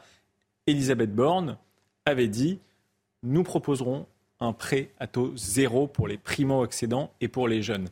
Le problème, c'est qu'on est quand même dans un contexte économique compliqué, que les, analystes prévoient normalement une récession prochaine avec des taux d'intérêt qui continuent d'augmenter parce que l'inflation et notamment l'inflation sous-jacente ne recule pas. D'ailleurs, euh, dans l'immobilier, on attend peut-être mm. des chutes énormes des, prix et une difficulté d'accéder au financement toujours via les banques. Mm. Euh, donc il y a ce qui est promis et puis il y a ce qui peut être réalisé. Et ce qui peut être réalisé dépend beaucoup des conditions économiques et financières générales du pays qui ne sont pas excellentissimes. Donc j'entends le discours euh, qui se tient à ma gauche et qui est tout à fait positif et c'est très bien de le tenir et de tenir les jeunes. Et de rappeler à ceux qui nous écoutent qu'il y a des aides qui existent s'ils ne le savaient pas. Mais, mais bon, euh, après, est-ce que le gouvernement peut aller plus loin sur le sujet? Mm. J'ai l'impression que c'est un peu compliqué. Et en plus, accessoirement, mais c'est un sujet plus annexe, il y a quand même un sujet de pollution, d'artificialisation des sols. Le, le, le, secteur de la construction, c'est le plus polluant en France. Mm. Donc, toutes ces questions restent en suspens. Je crois que le malheureusement, le gouvernement a plein de sujets sur la table. La table doit être encombrée de sujets. Euh, vous avez raison de rappeler qu'en fait, les taux euh, ont monté, ils vont continuer encore un peu à monter. Christine Lagarde l'a dit, à la BCE, euh, pour contenir cette fameuse inflation qui est très compliquée à contenir. On, on arrive à avoir la main dessus, mais il y a encore du travail à faire. Ce qui fait que Malheureusement, les banques ont resserré euh, euh, l'accès au crédit assez fortement dernièrement. Mhm. Ça, c'est le premier point. Le deuxième point, c'est que malheureusement, l'État euh, n'a pas eu comment dire, profusion de moyens. Donc, en fait, on est obligé de, de, se, de, de, de se pencher sur le parc privé. Le parc privé, bah, il a le même, les mêmes problèmes que les autres. C'est qu'il y a des problèmes d'imposition, de niveau d'imposition, de niveau de revenus. Les, les, revenus qui sont rabotés aussi. Certains qui veulent penser à leur retraite, mais qui ne peuvent pas, en mettant de côté. Ensuite, il faut aussi chercher chercher du foncier. Le foncier, c'est très compliqué. Les coûts de construction, de construction ont beaucoup, beaucoup évolué à cause justement des nouvelles normes environnementales. C'est bien, mais ça a un coût aussi. Donc tout ça mis bout à bout fait qu'en fait, on a une carence de logements, aussi bien de logements classiques parce qu'on a de plus en plus de familles. Euh, euh, divorcées, monoparentales, donc il faut des logements, ça c'est la réalité de terrain, euh, et les étudiants aussi, et au siècle dernier, j'ai eu quelques complications pour trouver des, des, appartements étudiants. C'est encore le cas aujourd'hui, malheureusement, euh, parce qu'on a, on a des enfants et on est aussi confronté à ces sujets-là. C'est parfois très complexe et effectivement, le parc privé n'est pas assez souple, contrairement, euh, comme vous disiez, avec le Crous, où elles, elles, arrivent à faire des locations courte durée pour les stages. Les stages sont un, sont un vrai sujet et le parc privé en général n'est pas très souple là-dessus. Et il n'y a que les Crous qui arrivent à apporter une solution ou une réponse. Euh, ça, c'est très important. Les stages, c'est compliqué à trouver et en plus, le logement est compliqué à trouver également. Hmm. Et pas que dans la pâtisserie. Moralité, et dans nos étudiants. Exactement. Hein, pour euh, soutenir leurs idées, leurs projets. Il y a euh, certains endroits où, en fait, on met. Il y a des colloques avec des personnes âgées parce que les personnes âgées, euh, ça, leur fait travailler l'esprit. Ah colloque intergénérationnel. Ça, c'est gagnant-gagnant dans les deux sens. Mais il faut faire circuler l'information. Oui, bien sûr. Voyez, pour le, les résidents seniors qui côtoient parfois des résidences étudiantes, et c'est très bien, c'est le travail des promoteurs immobiliers aussi, mais je pense que ça marche pas mal. Et ben voilà. Que de bonnes idées dans, cette, euh, dans ce soir info. Merci beaucoup. Ça y est, c'est fini. Ah. Il faut qu'on s'arrête là pour ce soir, mais vous êtes tous les bienvenus d'autres, euh, d'autres soirs. Merci, beaucoup d'avoir participé euh, à, notre émission. Merci à vous de nous avoir suivis. Dans quelques minutes, on repasse donc la parole à Simon Guillain qui va faire un point sur l'information. Je vous souhaite une très bonne nuit et je vous retrouve demain à partir de 19h sur l'antenne de CNews.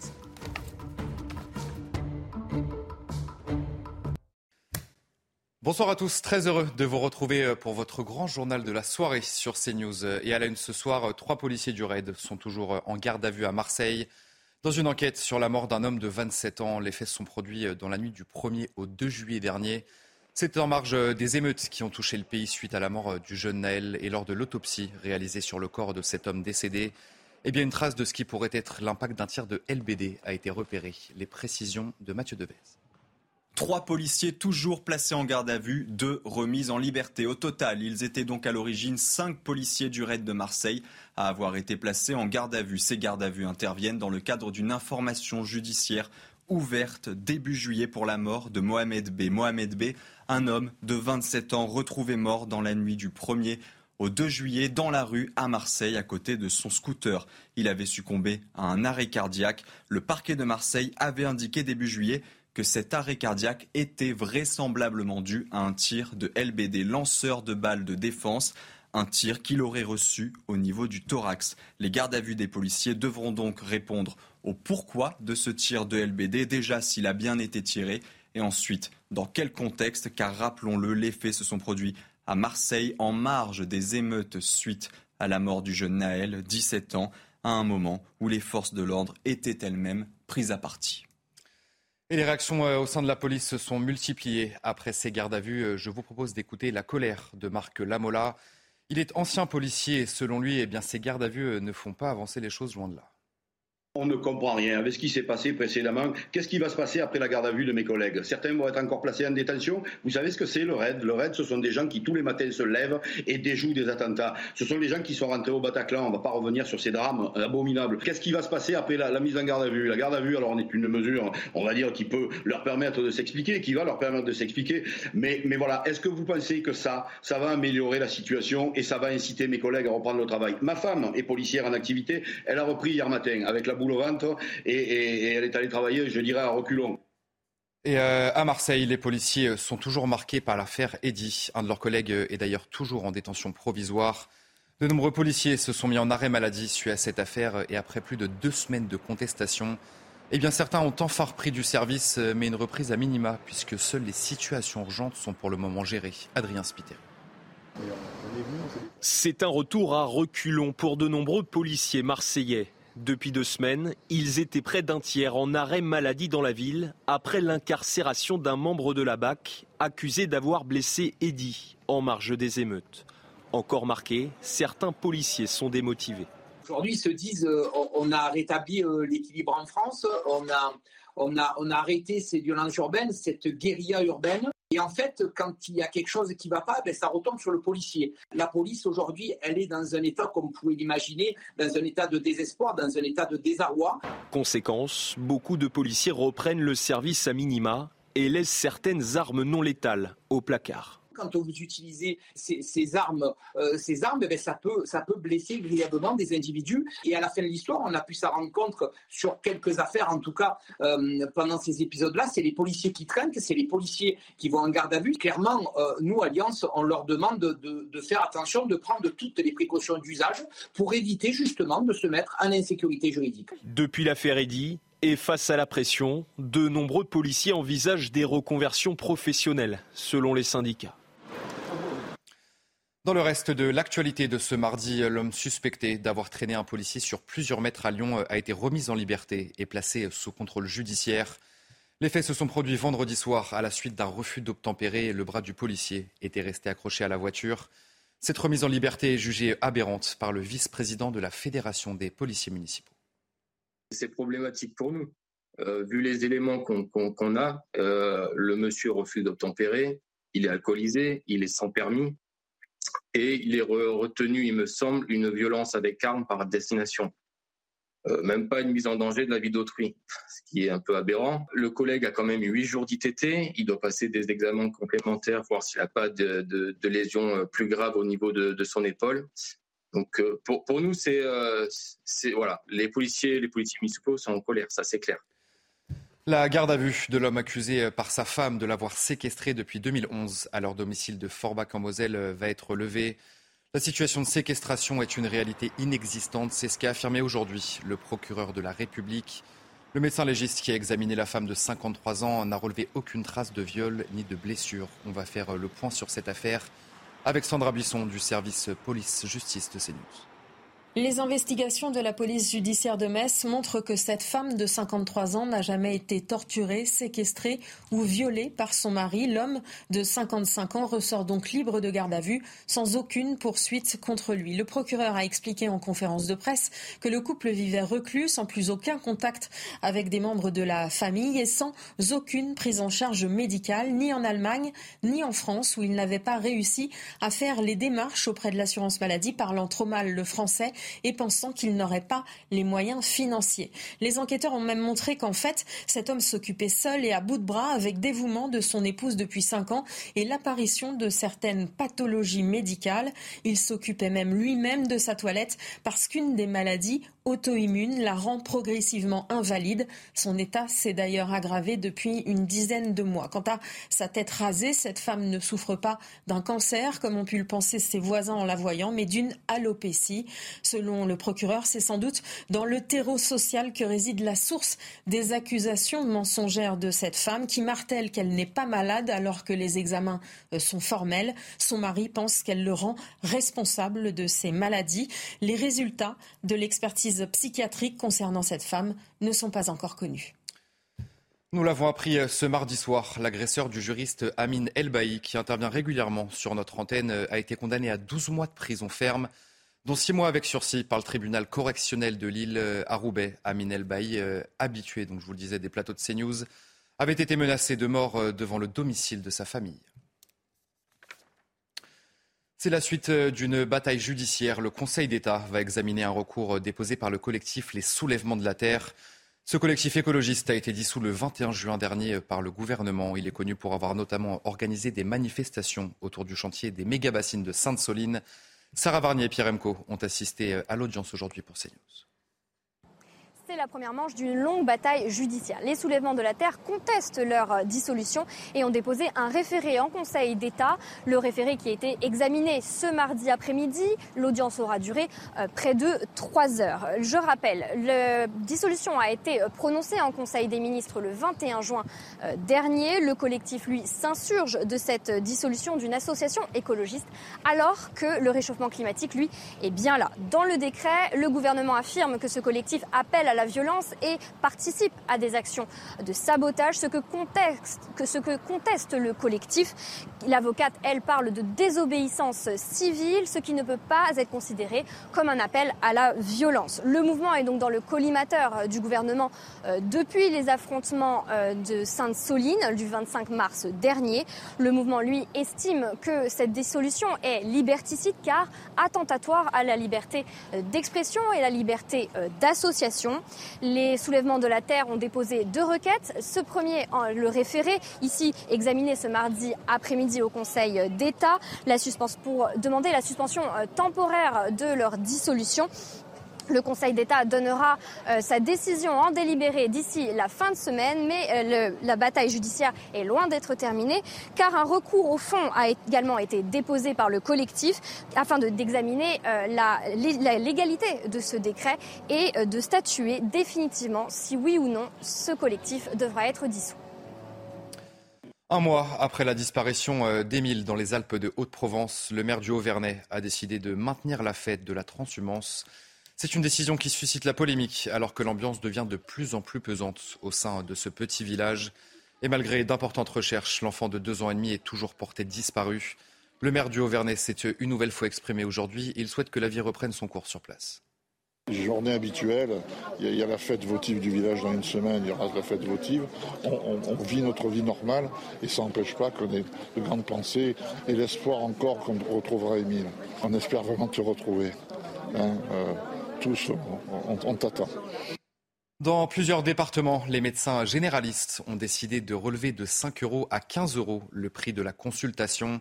C'est le cas par exemple dans les Ardennes où près d'un tiers des professionnels ont fixé le prix de leur consultation à 30 euros, quitte à s'attirer les foudres de l'assurance maladie. Clémence Barbier avec Florian Paume. 5, 10 et même jusqu'à 15 euros d'augmentation pour une consultation chez certains généralistes. Cette hausse des tarifs, illégale, est pourtant jugée nécessaire pour ce médecin. J'ai augmenté mes tarifs de consultation depuis le 12 juin de 5 euros. Ces 5 euros ne sont pas un, objectif financier. On est en train de dégrader la santé des citoyens et pour ça on, milite contre. Le tarif de la consultation va pourtant augmenter d'un euro cinquante, passant de 25 euros aujourd'hui à 26,50 euros cet automne. Insuffisant pour certains médecins, même si son association ne soutient pas cette démarche, cette généraliste dit comprendre ce ras-le-bol alors que nous n'avons pas été augmentés euh, depuis euh, sept ans, mais c'est se moquer de nous. Je pense que la Caisse nationale d'assurance maladie ferait bien de comprendre que les confrères qui pratiquent ces, tarifs, ils n'ont ils ont rien à perdre, parce que leur, euh, leur activité est en train de mourir. Conséquence pour les patients, un reste à charge à payer. Est-ce que la mutuelle va prendre en charge aussi, c'est ça? C'est pas une très grosse somme. Cela dit, je comprends que pour d'autres, ça soit difficile. Les praticiens frondeurs s'exposent à des sanctions allant de la non prise en charge de leur cotisation sociale par l'assurance maladie jusqu'au déconventionnement dans les cas les plus extrêmes. On va prendre la direction du Royaume-Uni dans ce journal où un premier groupe de demandeurs d'asile s'est installé à bord du Bibi Stockholm. C'est euh, une immense barge à quai dans le sud-ouest de l'Angleterre. L'objectif euh, est de faire des économies dans l'accueil de ces migrants, ainsi que de dissuader de potentiels candidats à l'asile. C'est un projet très controversé, devenu le symbole de la lutte contre l'immigration euh, engagée par le gouvernement britannique. Les précisions de notre correspondante à Londres, Sarah Menaille. Les 15 premiers demandeurs d'asile ont donc embarqué à bord du Bibi Stockholm hier. Le gouvernement britannique espérait que 50 d'entre eux y embarqueraient, mais 35 ont refusé pour des raisons personnelles. Alors le Bibi Stockholm, c'est ce bateau amarré au sud de l'Angleterre, hein, dans le Dorset à Portland, un bateau de 222 chambres dont le gouvernement britannique espère qu'à terme, il pourra accueillir près de 500 demandeurs d'asile. Alors cette mesure s'inscrit dans la lutte du gouvernement britannique contre l'immigration clandestine, dont Rishi Sunak a fait l'une de ses priorités. Le gouvernement britannique estime dépenser par jour près de 7 millions d'euros pour loger ces personnes, pour l'instant dans des hôtels. Donc cette barge doit aussi permettre au Royaume-Uni de faire des économies. Le gouvernement britannique qui continue donc hein, sa lutte contre l'immigration illégale au Royaume-Uni. On estime que depuis le mois de janvier, ce sont près de 13 000 personnes qui ont tenté illégalement la traversée de la Manche. Rishi Sunak s'est exprimé euh, sur son compte Twitter ce mardi. Il propose cinq mesures pour lutter euh, contre l'arrivée des migrants sur son territoire. On l'écoute. Here are five things I'm doing to stop the boats. First, I'm bringing in new laws that will mean if you come to the UK illegally, you can't stay, no matter how hard you try. Second, I've secured a deal with France that will help stop the boats at source before they cross the channel. I've also negotiated a deal with Albania, which has already helped us bring down crossings from there by 90%. Third, I've increased raids by 50% to clamp down on illegal workers. Fourth, I'm ending the farce of illegal migrants being put up in hotels by the taxpayer. Fifth, I'm ensuring that the only way to come to the UK for asylum will be through safe and legal routes. I know stopping the boats is a priority for the British people, and I'm leaving no stone unturned to get it done. C'est la fin de votre grand journal de la soirée sur CNews. Je vous retrouve euh, pour ma part à minuit pile pour euh, l'édition de la nuit. Mais en attendant, euh, nous rediffusons l'interview de Barbara Klein qui recevait Juliette Vintraube. Elle est revenue justement sur la politique migratoire de Rishi Sunak. Vous avez rendez-vous donc avec Barbara Klein tout de suite. Et je vous retrouve à minuit sur CNews. À tout de suite. Judith Weintraub, vous avez donc décidé de nous parler d'une vidéo postée euh, hier par le Premier ministre britannique Rishi euh, Sunak. Il explique ce qu'il va faire pour arrêter les bateaux de migrants qui traversent la Manche afin de trouver refuge en Grande-Bretagne. Et le moins que l'on puisse dire, c'est qu'il n'y va pas de main morte. Oui, effectivement. Vous savez que Stop the Boats, j'essaye de travailler mon accent, est devenu euh, l'objectif numéro un de, de Rishi Sunak, qui est le Premier ministre conservateur, qui a été élu comme tous ses prédécesseurs depuis le Brexit sur euh, la promesse de mettre fin aux arrivées de migrants par la Manche. Vous vous souvenez que reprendre euh, le contrôle de nos frontières était le slogan euh, des Brexiteurs. Depuis 2020, qui est la date officielle du départ de la Grande-Bretagne de l'Union européenne, eh bien aucun d'entre eux n'y est parvenu. Pire, le nombre d'arrivées a quasiment quadruplé ces deux dernières années. En 2022, 45 000 personnes ont débarqué sur le territoire britannique après avoir traversé la Manche. Le système d'asile de la Grande-Bretagne est à bout de souffle, complètement dépassé comme le nôtre, euh, me direz-vous. Euh, d'autant plus que depuis le Brexit, ça c'est la spécificité euh, de l'Angleterre, elle a les pires difficultés à expulser les migrants qui arrivent chez, qui arrivent chez elle depuis d'autres pays européens. Elle a les pires difficultés à les renvoyer à ces pays européens en question qui, qui lui disent bon bah vous êtes partis, débrouillez-vous avec vos migrants. Selon les derniers chiffres communiqués par le gouvernement britannique, plus de 130 000 demandes d'asile attendent toujours euh, d'être examinées et la plupart depuis plus de six mois. La facture de l'hébergement à l'hôtel des demandeurs, c'est énorme, s'élève à 2,3 milliards de livres, ce qui fait 2,6 milliards d'euros par an. c'est beaucoup. Alors, que dit Rishi euh, Sunak dans sa vidéo? Comment compte-t-il s'y prendre? Je vous propose de voir ça en images et en son. Here are five things I'm doing to stop the boats. First, I'm bringing in new laws that will mean if you come to the UK illegally, you can't stay, no matter how hard you try. Second, I've secured a deal with France that will help stop the boats at source before they cross the channel. I've also negotiated a deal with Albania, which has already helped us bring down crossings from there by 90%. Third, I've increased raids by 50% to clamp down on illegal workers. Fourth, I'm ending the farce of illegal migrants being put up in hotels by the taxpayer. Fifth, I'm ensuring that the only way to come to the UK for asylum will be through safe and legal routes. I know stopping the boats is a priority for the British people, and I'm leaving no stone unturned to get it done. Alors ça va très vite. Mm. Je vais vous résumer quand même euh, les cinq axes. Le premier axe est législatif. Il a fait passer de nouvelles lois. Euh, désormais, si vous venez au Royaume-Uni illégalement, vous ne pouvez pas y rester. Mm. Le deuxième axe est diplomatique.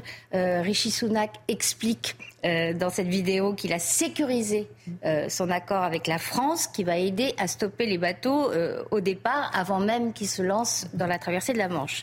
Le Premier ministre rappelle aussi qu'il a négocié avec l'Albanie. Vous l'avez vu dans la vidéo avec le compteur. Il se vante que grâce à cet accord, 90% des bateaux de migrants qui sont partis d'Albanie ont été récupérés et, renvoyés. Le troisième axe, c'est la, la, fameuse scène du, du bélier euh, avec lequel le, policier enfonce euh, la porte d'un pavillon.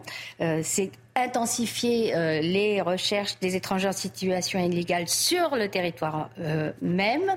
Richie Sunak se vante d'avoir augmenté ses opérations de 50%. Et son quatrième axe, c'est de mettre fin à ce qu'il appelle le scandale de l'hébergement des migrants illégaux dans les hôtels. Je vous ai parlé des 2,6 milliards d'euros payé évidemment par le contribuable. Et cinquième et dernier axe, il veut faire en sorte de garantir que l'unique façon de euh, venir au Royaume-Uni demander l'asile se fasse, alors je cite, par des routes sûres et légales. Et vous avez vu, la vidéo se conclut par une promesse, j'y arriverai. C'est pas si sûr. Et pourtant, c'est un discours hein, qu'on peut aussi entendre beaucoup euh, du côté de la droite et du Rassemblement national. Hein. Si la France avait la volonté nécessaire, comme semble le montrer euh, Régis Sounak, de s'affranchir des contraintes européennes, elle pourrait elle aussi reprendre la maîtrise de sa politique migratoire. Ben, c'est pas aussi simple, euh, et on l'a vu notamment avec l'épisode du sous-traitement des demandeurs d'asile en Grande-Bretagne par le Rwanda. Rappelez-vous, c'était une idée de Boris Johnson. en juin 2022, après avoir passé un accord avec ce pays, le gouvernement avait même affrété un premier vol euh, vers Kigali. Euh, la justice britannique, euh, qui avait été évidemment saisie par les ONG, avait validé le principe de ce transfert, le Rwanda étant considéré comme un pays sûr. Mais il se trouve que un Irakien qui a fait un recours individuel devant la Cour européenne des droits de l'homme a obtenu euh, gain cause qui a abouti à suspendre toute l'opération. Alors, euh, je le précise pour nos téléspectateurs, euh, certes, le Royaume-Uni est sorti de l'Union européenne, mais en fait, elle fait toujours partie du Conseil de l'Europe, dont la Cour européenne des droits de l'homme est une émanation. C'est pourquoi elle est obligée de lui, obéir. Alors, en juin dernier, rebolote, la justice britannique est saisie en appel par les ONG. Euh, et là, elle dit que effectivement, les demandeurs ne seraient pas pleinement en sécurité au Rwanda et qu'ils risqueraient d'être expulsés vers leur pays d'origine sans que leur dossier soit traité convenablement. Mais en même temps, elle dit que si Kigali donne des garanties sur un traitement plus équitable euh, des demandes, euh, l'accord avec le Rwanda pourrait s'appliquer. Du coup, le gouvernement britannique fait appel de ce jugement devant la Cour suprême et pour l'instant, il attend son verdict. Alors, entre-temps, rappelez-vous, il y a eu aussi le gouvernement social-démocrate danois euh, qui a voulu lui aussi passer un deal avec le Rwanda, qu'il a conclu d'ailleurs. Euh, deal qui a été rendu possible parce que le Danemark, lorsqu'il avait euh, adhéré à l'Union européenne, avait négocié des dérogations que nous, France, euh, n'avions pas négociées. Mais le Danemark a décidé finalement de suspendre volontairement cet accord, ce transfert vers le Rwanda, en attendant que euh, l'ensemble de l'Union européenne euh, se décide à pratiquer cette politique de traitement des demandes d'asile à l'extérieur de ses frontières, ce qui n'est toujours pas le cas. Alors on l'a vu dans la vidéo, ça ressemble quand même à un, coup de poing sur la table. Comment les ONG britanniques réagissent-elles à ce, ce, nouvel accent donné à la politique? Bah, Très mal, euh, évidemment. Elles disent toutes que euh, des voies sûres et légales, comme dit Rishi Sunak, pour déposer une demande d'asile en Grande-Bretagne, ça n'existe pas ou quasiment pas. Alors dans sa vidéo, euh, Rishi Sunak rappelle la loi qu'il a fait voter en juillet. Elle rend automatique l'expulsion de tout étranger qui arrive par la mer sur les côtes du Kent. Évidemment, toutes les ONG ont protesté quand il l'a présenté. C'était en mars. Est-ce qu'il a fallu euh, beaucoup de temps pour euh, l'examiner? Le Haut Commissariat des Nations Unies pour les réfugiés a accusé le gouvernement de vouloir mettre fin au droit d'asile, tout simplement. Un présentateur vedette de la BBC, l'ex-footballeur Gary Lineker, a même fait un parallèle entre le discours du gouvernement anglais et, je cite, euh, le langage de l'Allemagne des années 30. Mais Rishi Sunak, qui, je le rappelle, est d'origine indienne, a eu beau être comparé à un nazi, il a tenu bon. Et c'est juste euh, après euh, que Rishi Sunak a présenté cette loi qu'il est venu en France et qu'il a négocié avec Emmanuel Macron ce fameux accord dont il parle aussi dans la vidéo. Euh, la Grande-Bretagne va nous verser 543 millions d'euros sur trois ans pour mettre en place euh, chez nous un nouveau centre de rétention qui sera géré en commun et déployer 500 agents supplémentaires pour patrouiller sur nos plages. Nos ONG à nous, évidemment, se sont euh, scandalisés. Je rappelle quand même qu'au moins 360 personnes sont mortes depuis 1999 en essayant de gagner la Grande-Bretagne par la Manche. Selon euh, les données euh, recueillies par le Haut Commissariat aux réfugiés, des données qui sont certainement en deçà de la réalité. Donc les en empêcher, c'est aussi un devoir humanitaire, quoi qu'en disent les associations. D'ailleurs, les réseaux sociaux, eux, ne s'y trompent pas. Le gouvernement britannique vient de passer un accord avec eux pour empêcher la diffusion de messages de promotion par les passeurs, car ils en font sur les réseaux. On va faire réagir notre plateau. Euh... ACAST powers the world's best podcasts. Here's a show that we recommend. Welcome back to Two Judgy Girls. I'm Mary from the Bay. And I'm Courtney from LA. TJG is the podcast where we spill all the tea on your favorite reality TV shows, celebrity gossip, and everything in between. We're here to bring you our unfiltered opinions, hilarious commentary, and plenty of laughs along the way. We're two SDSU Delta Gamma sisters with a microphone and a whole lot of opinions. Each week, we dive headfirst into the wild world of reality television from Bravo to all the trash TV you could want.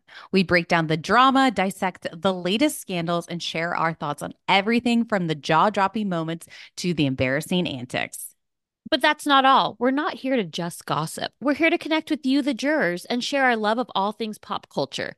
Whether we're dishing on the latest celebrity breakups, discussing our favorite guilty pleasure movies, or sharing embarrassing stories from our own lives, we promise to keep it real, keep it fun, and keep you coming back for more. Come judge with us. ACAST helps creators launch, grow, and monetize their podcasts everywhere. ACAST.com.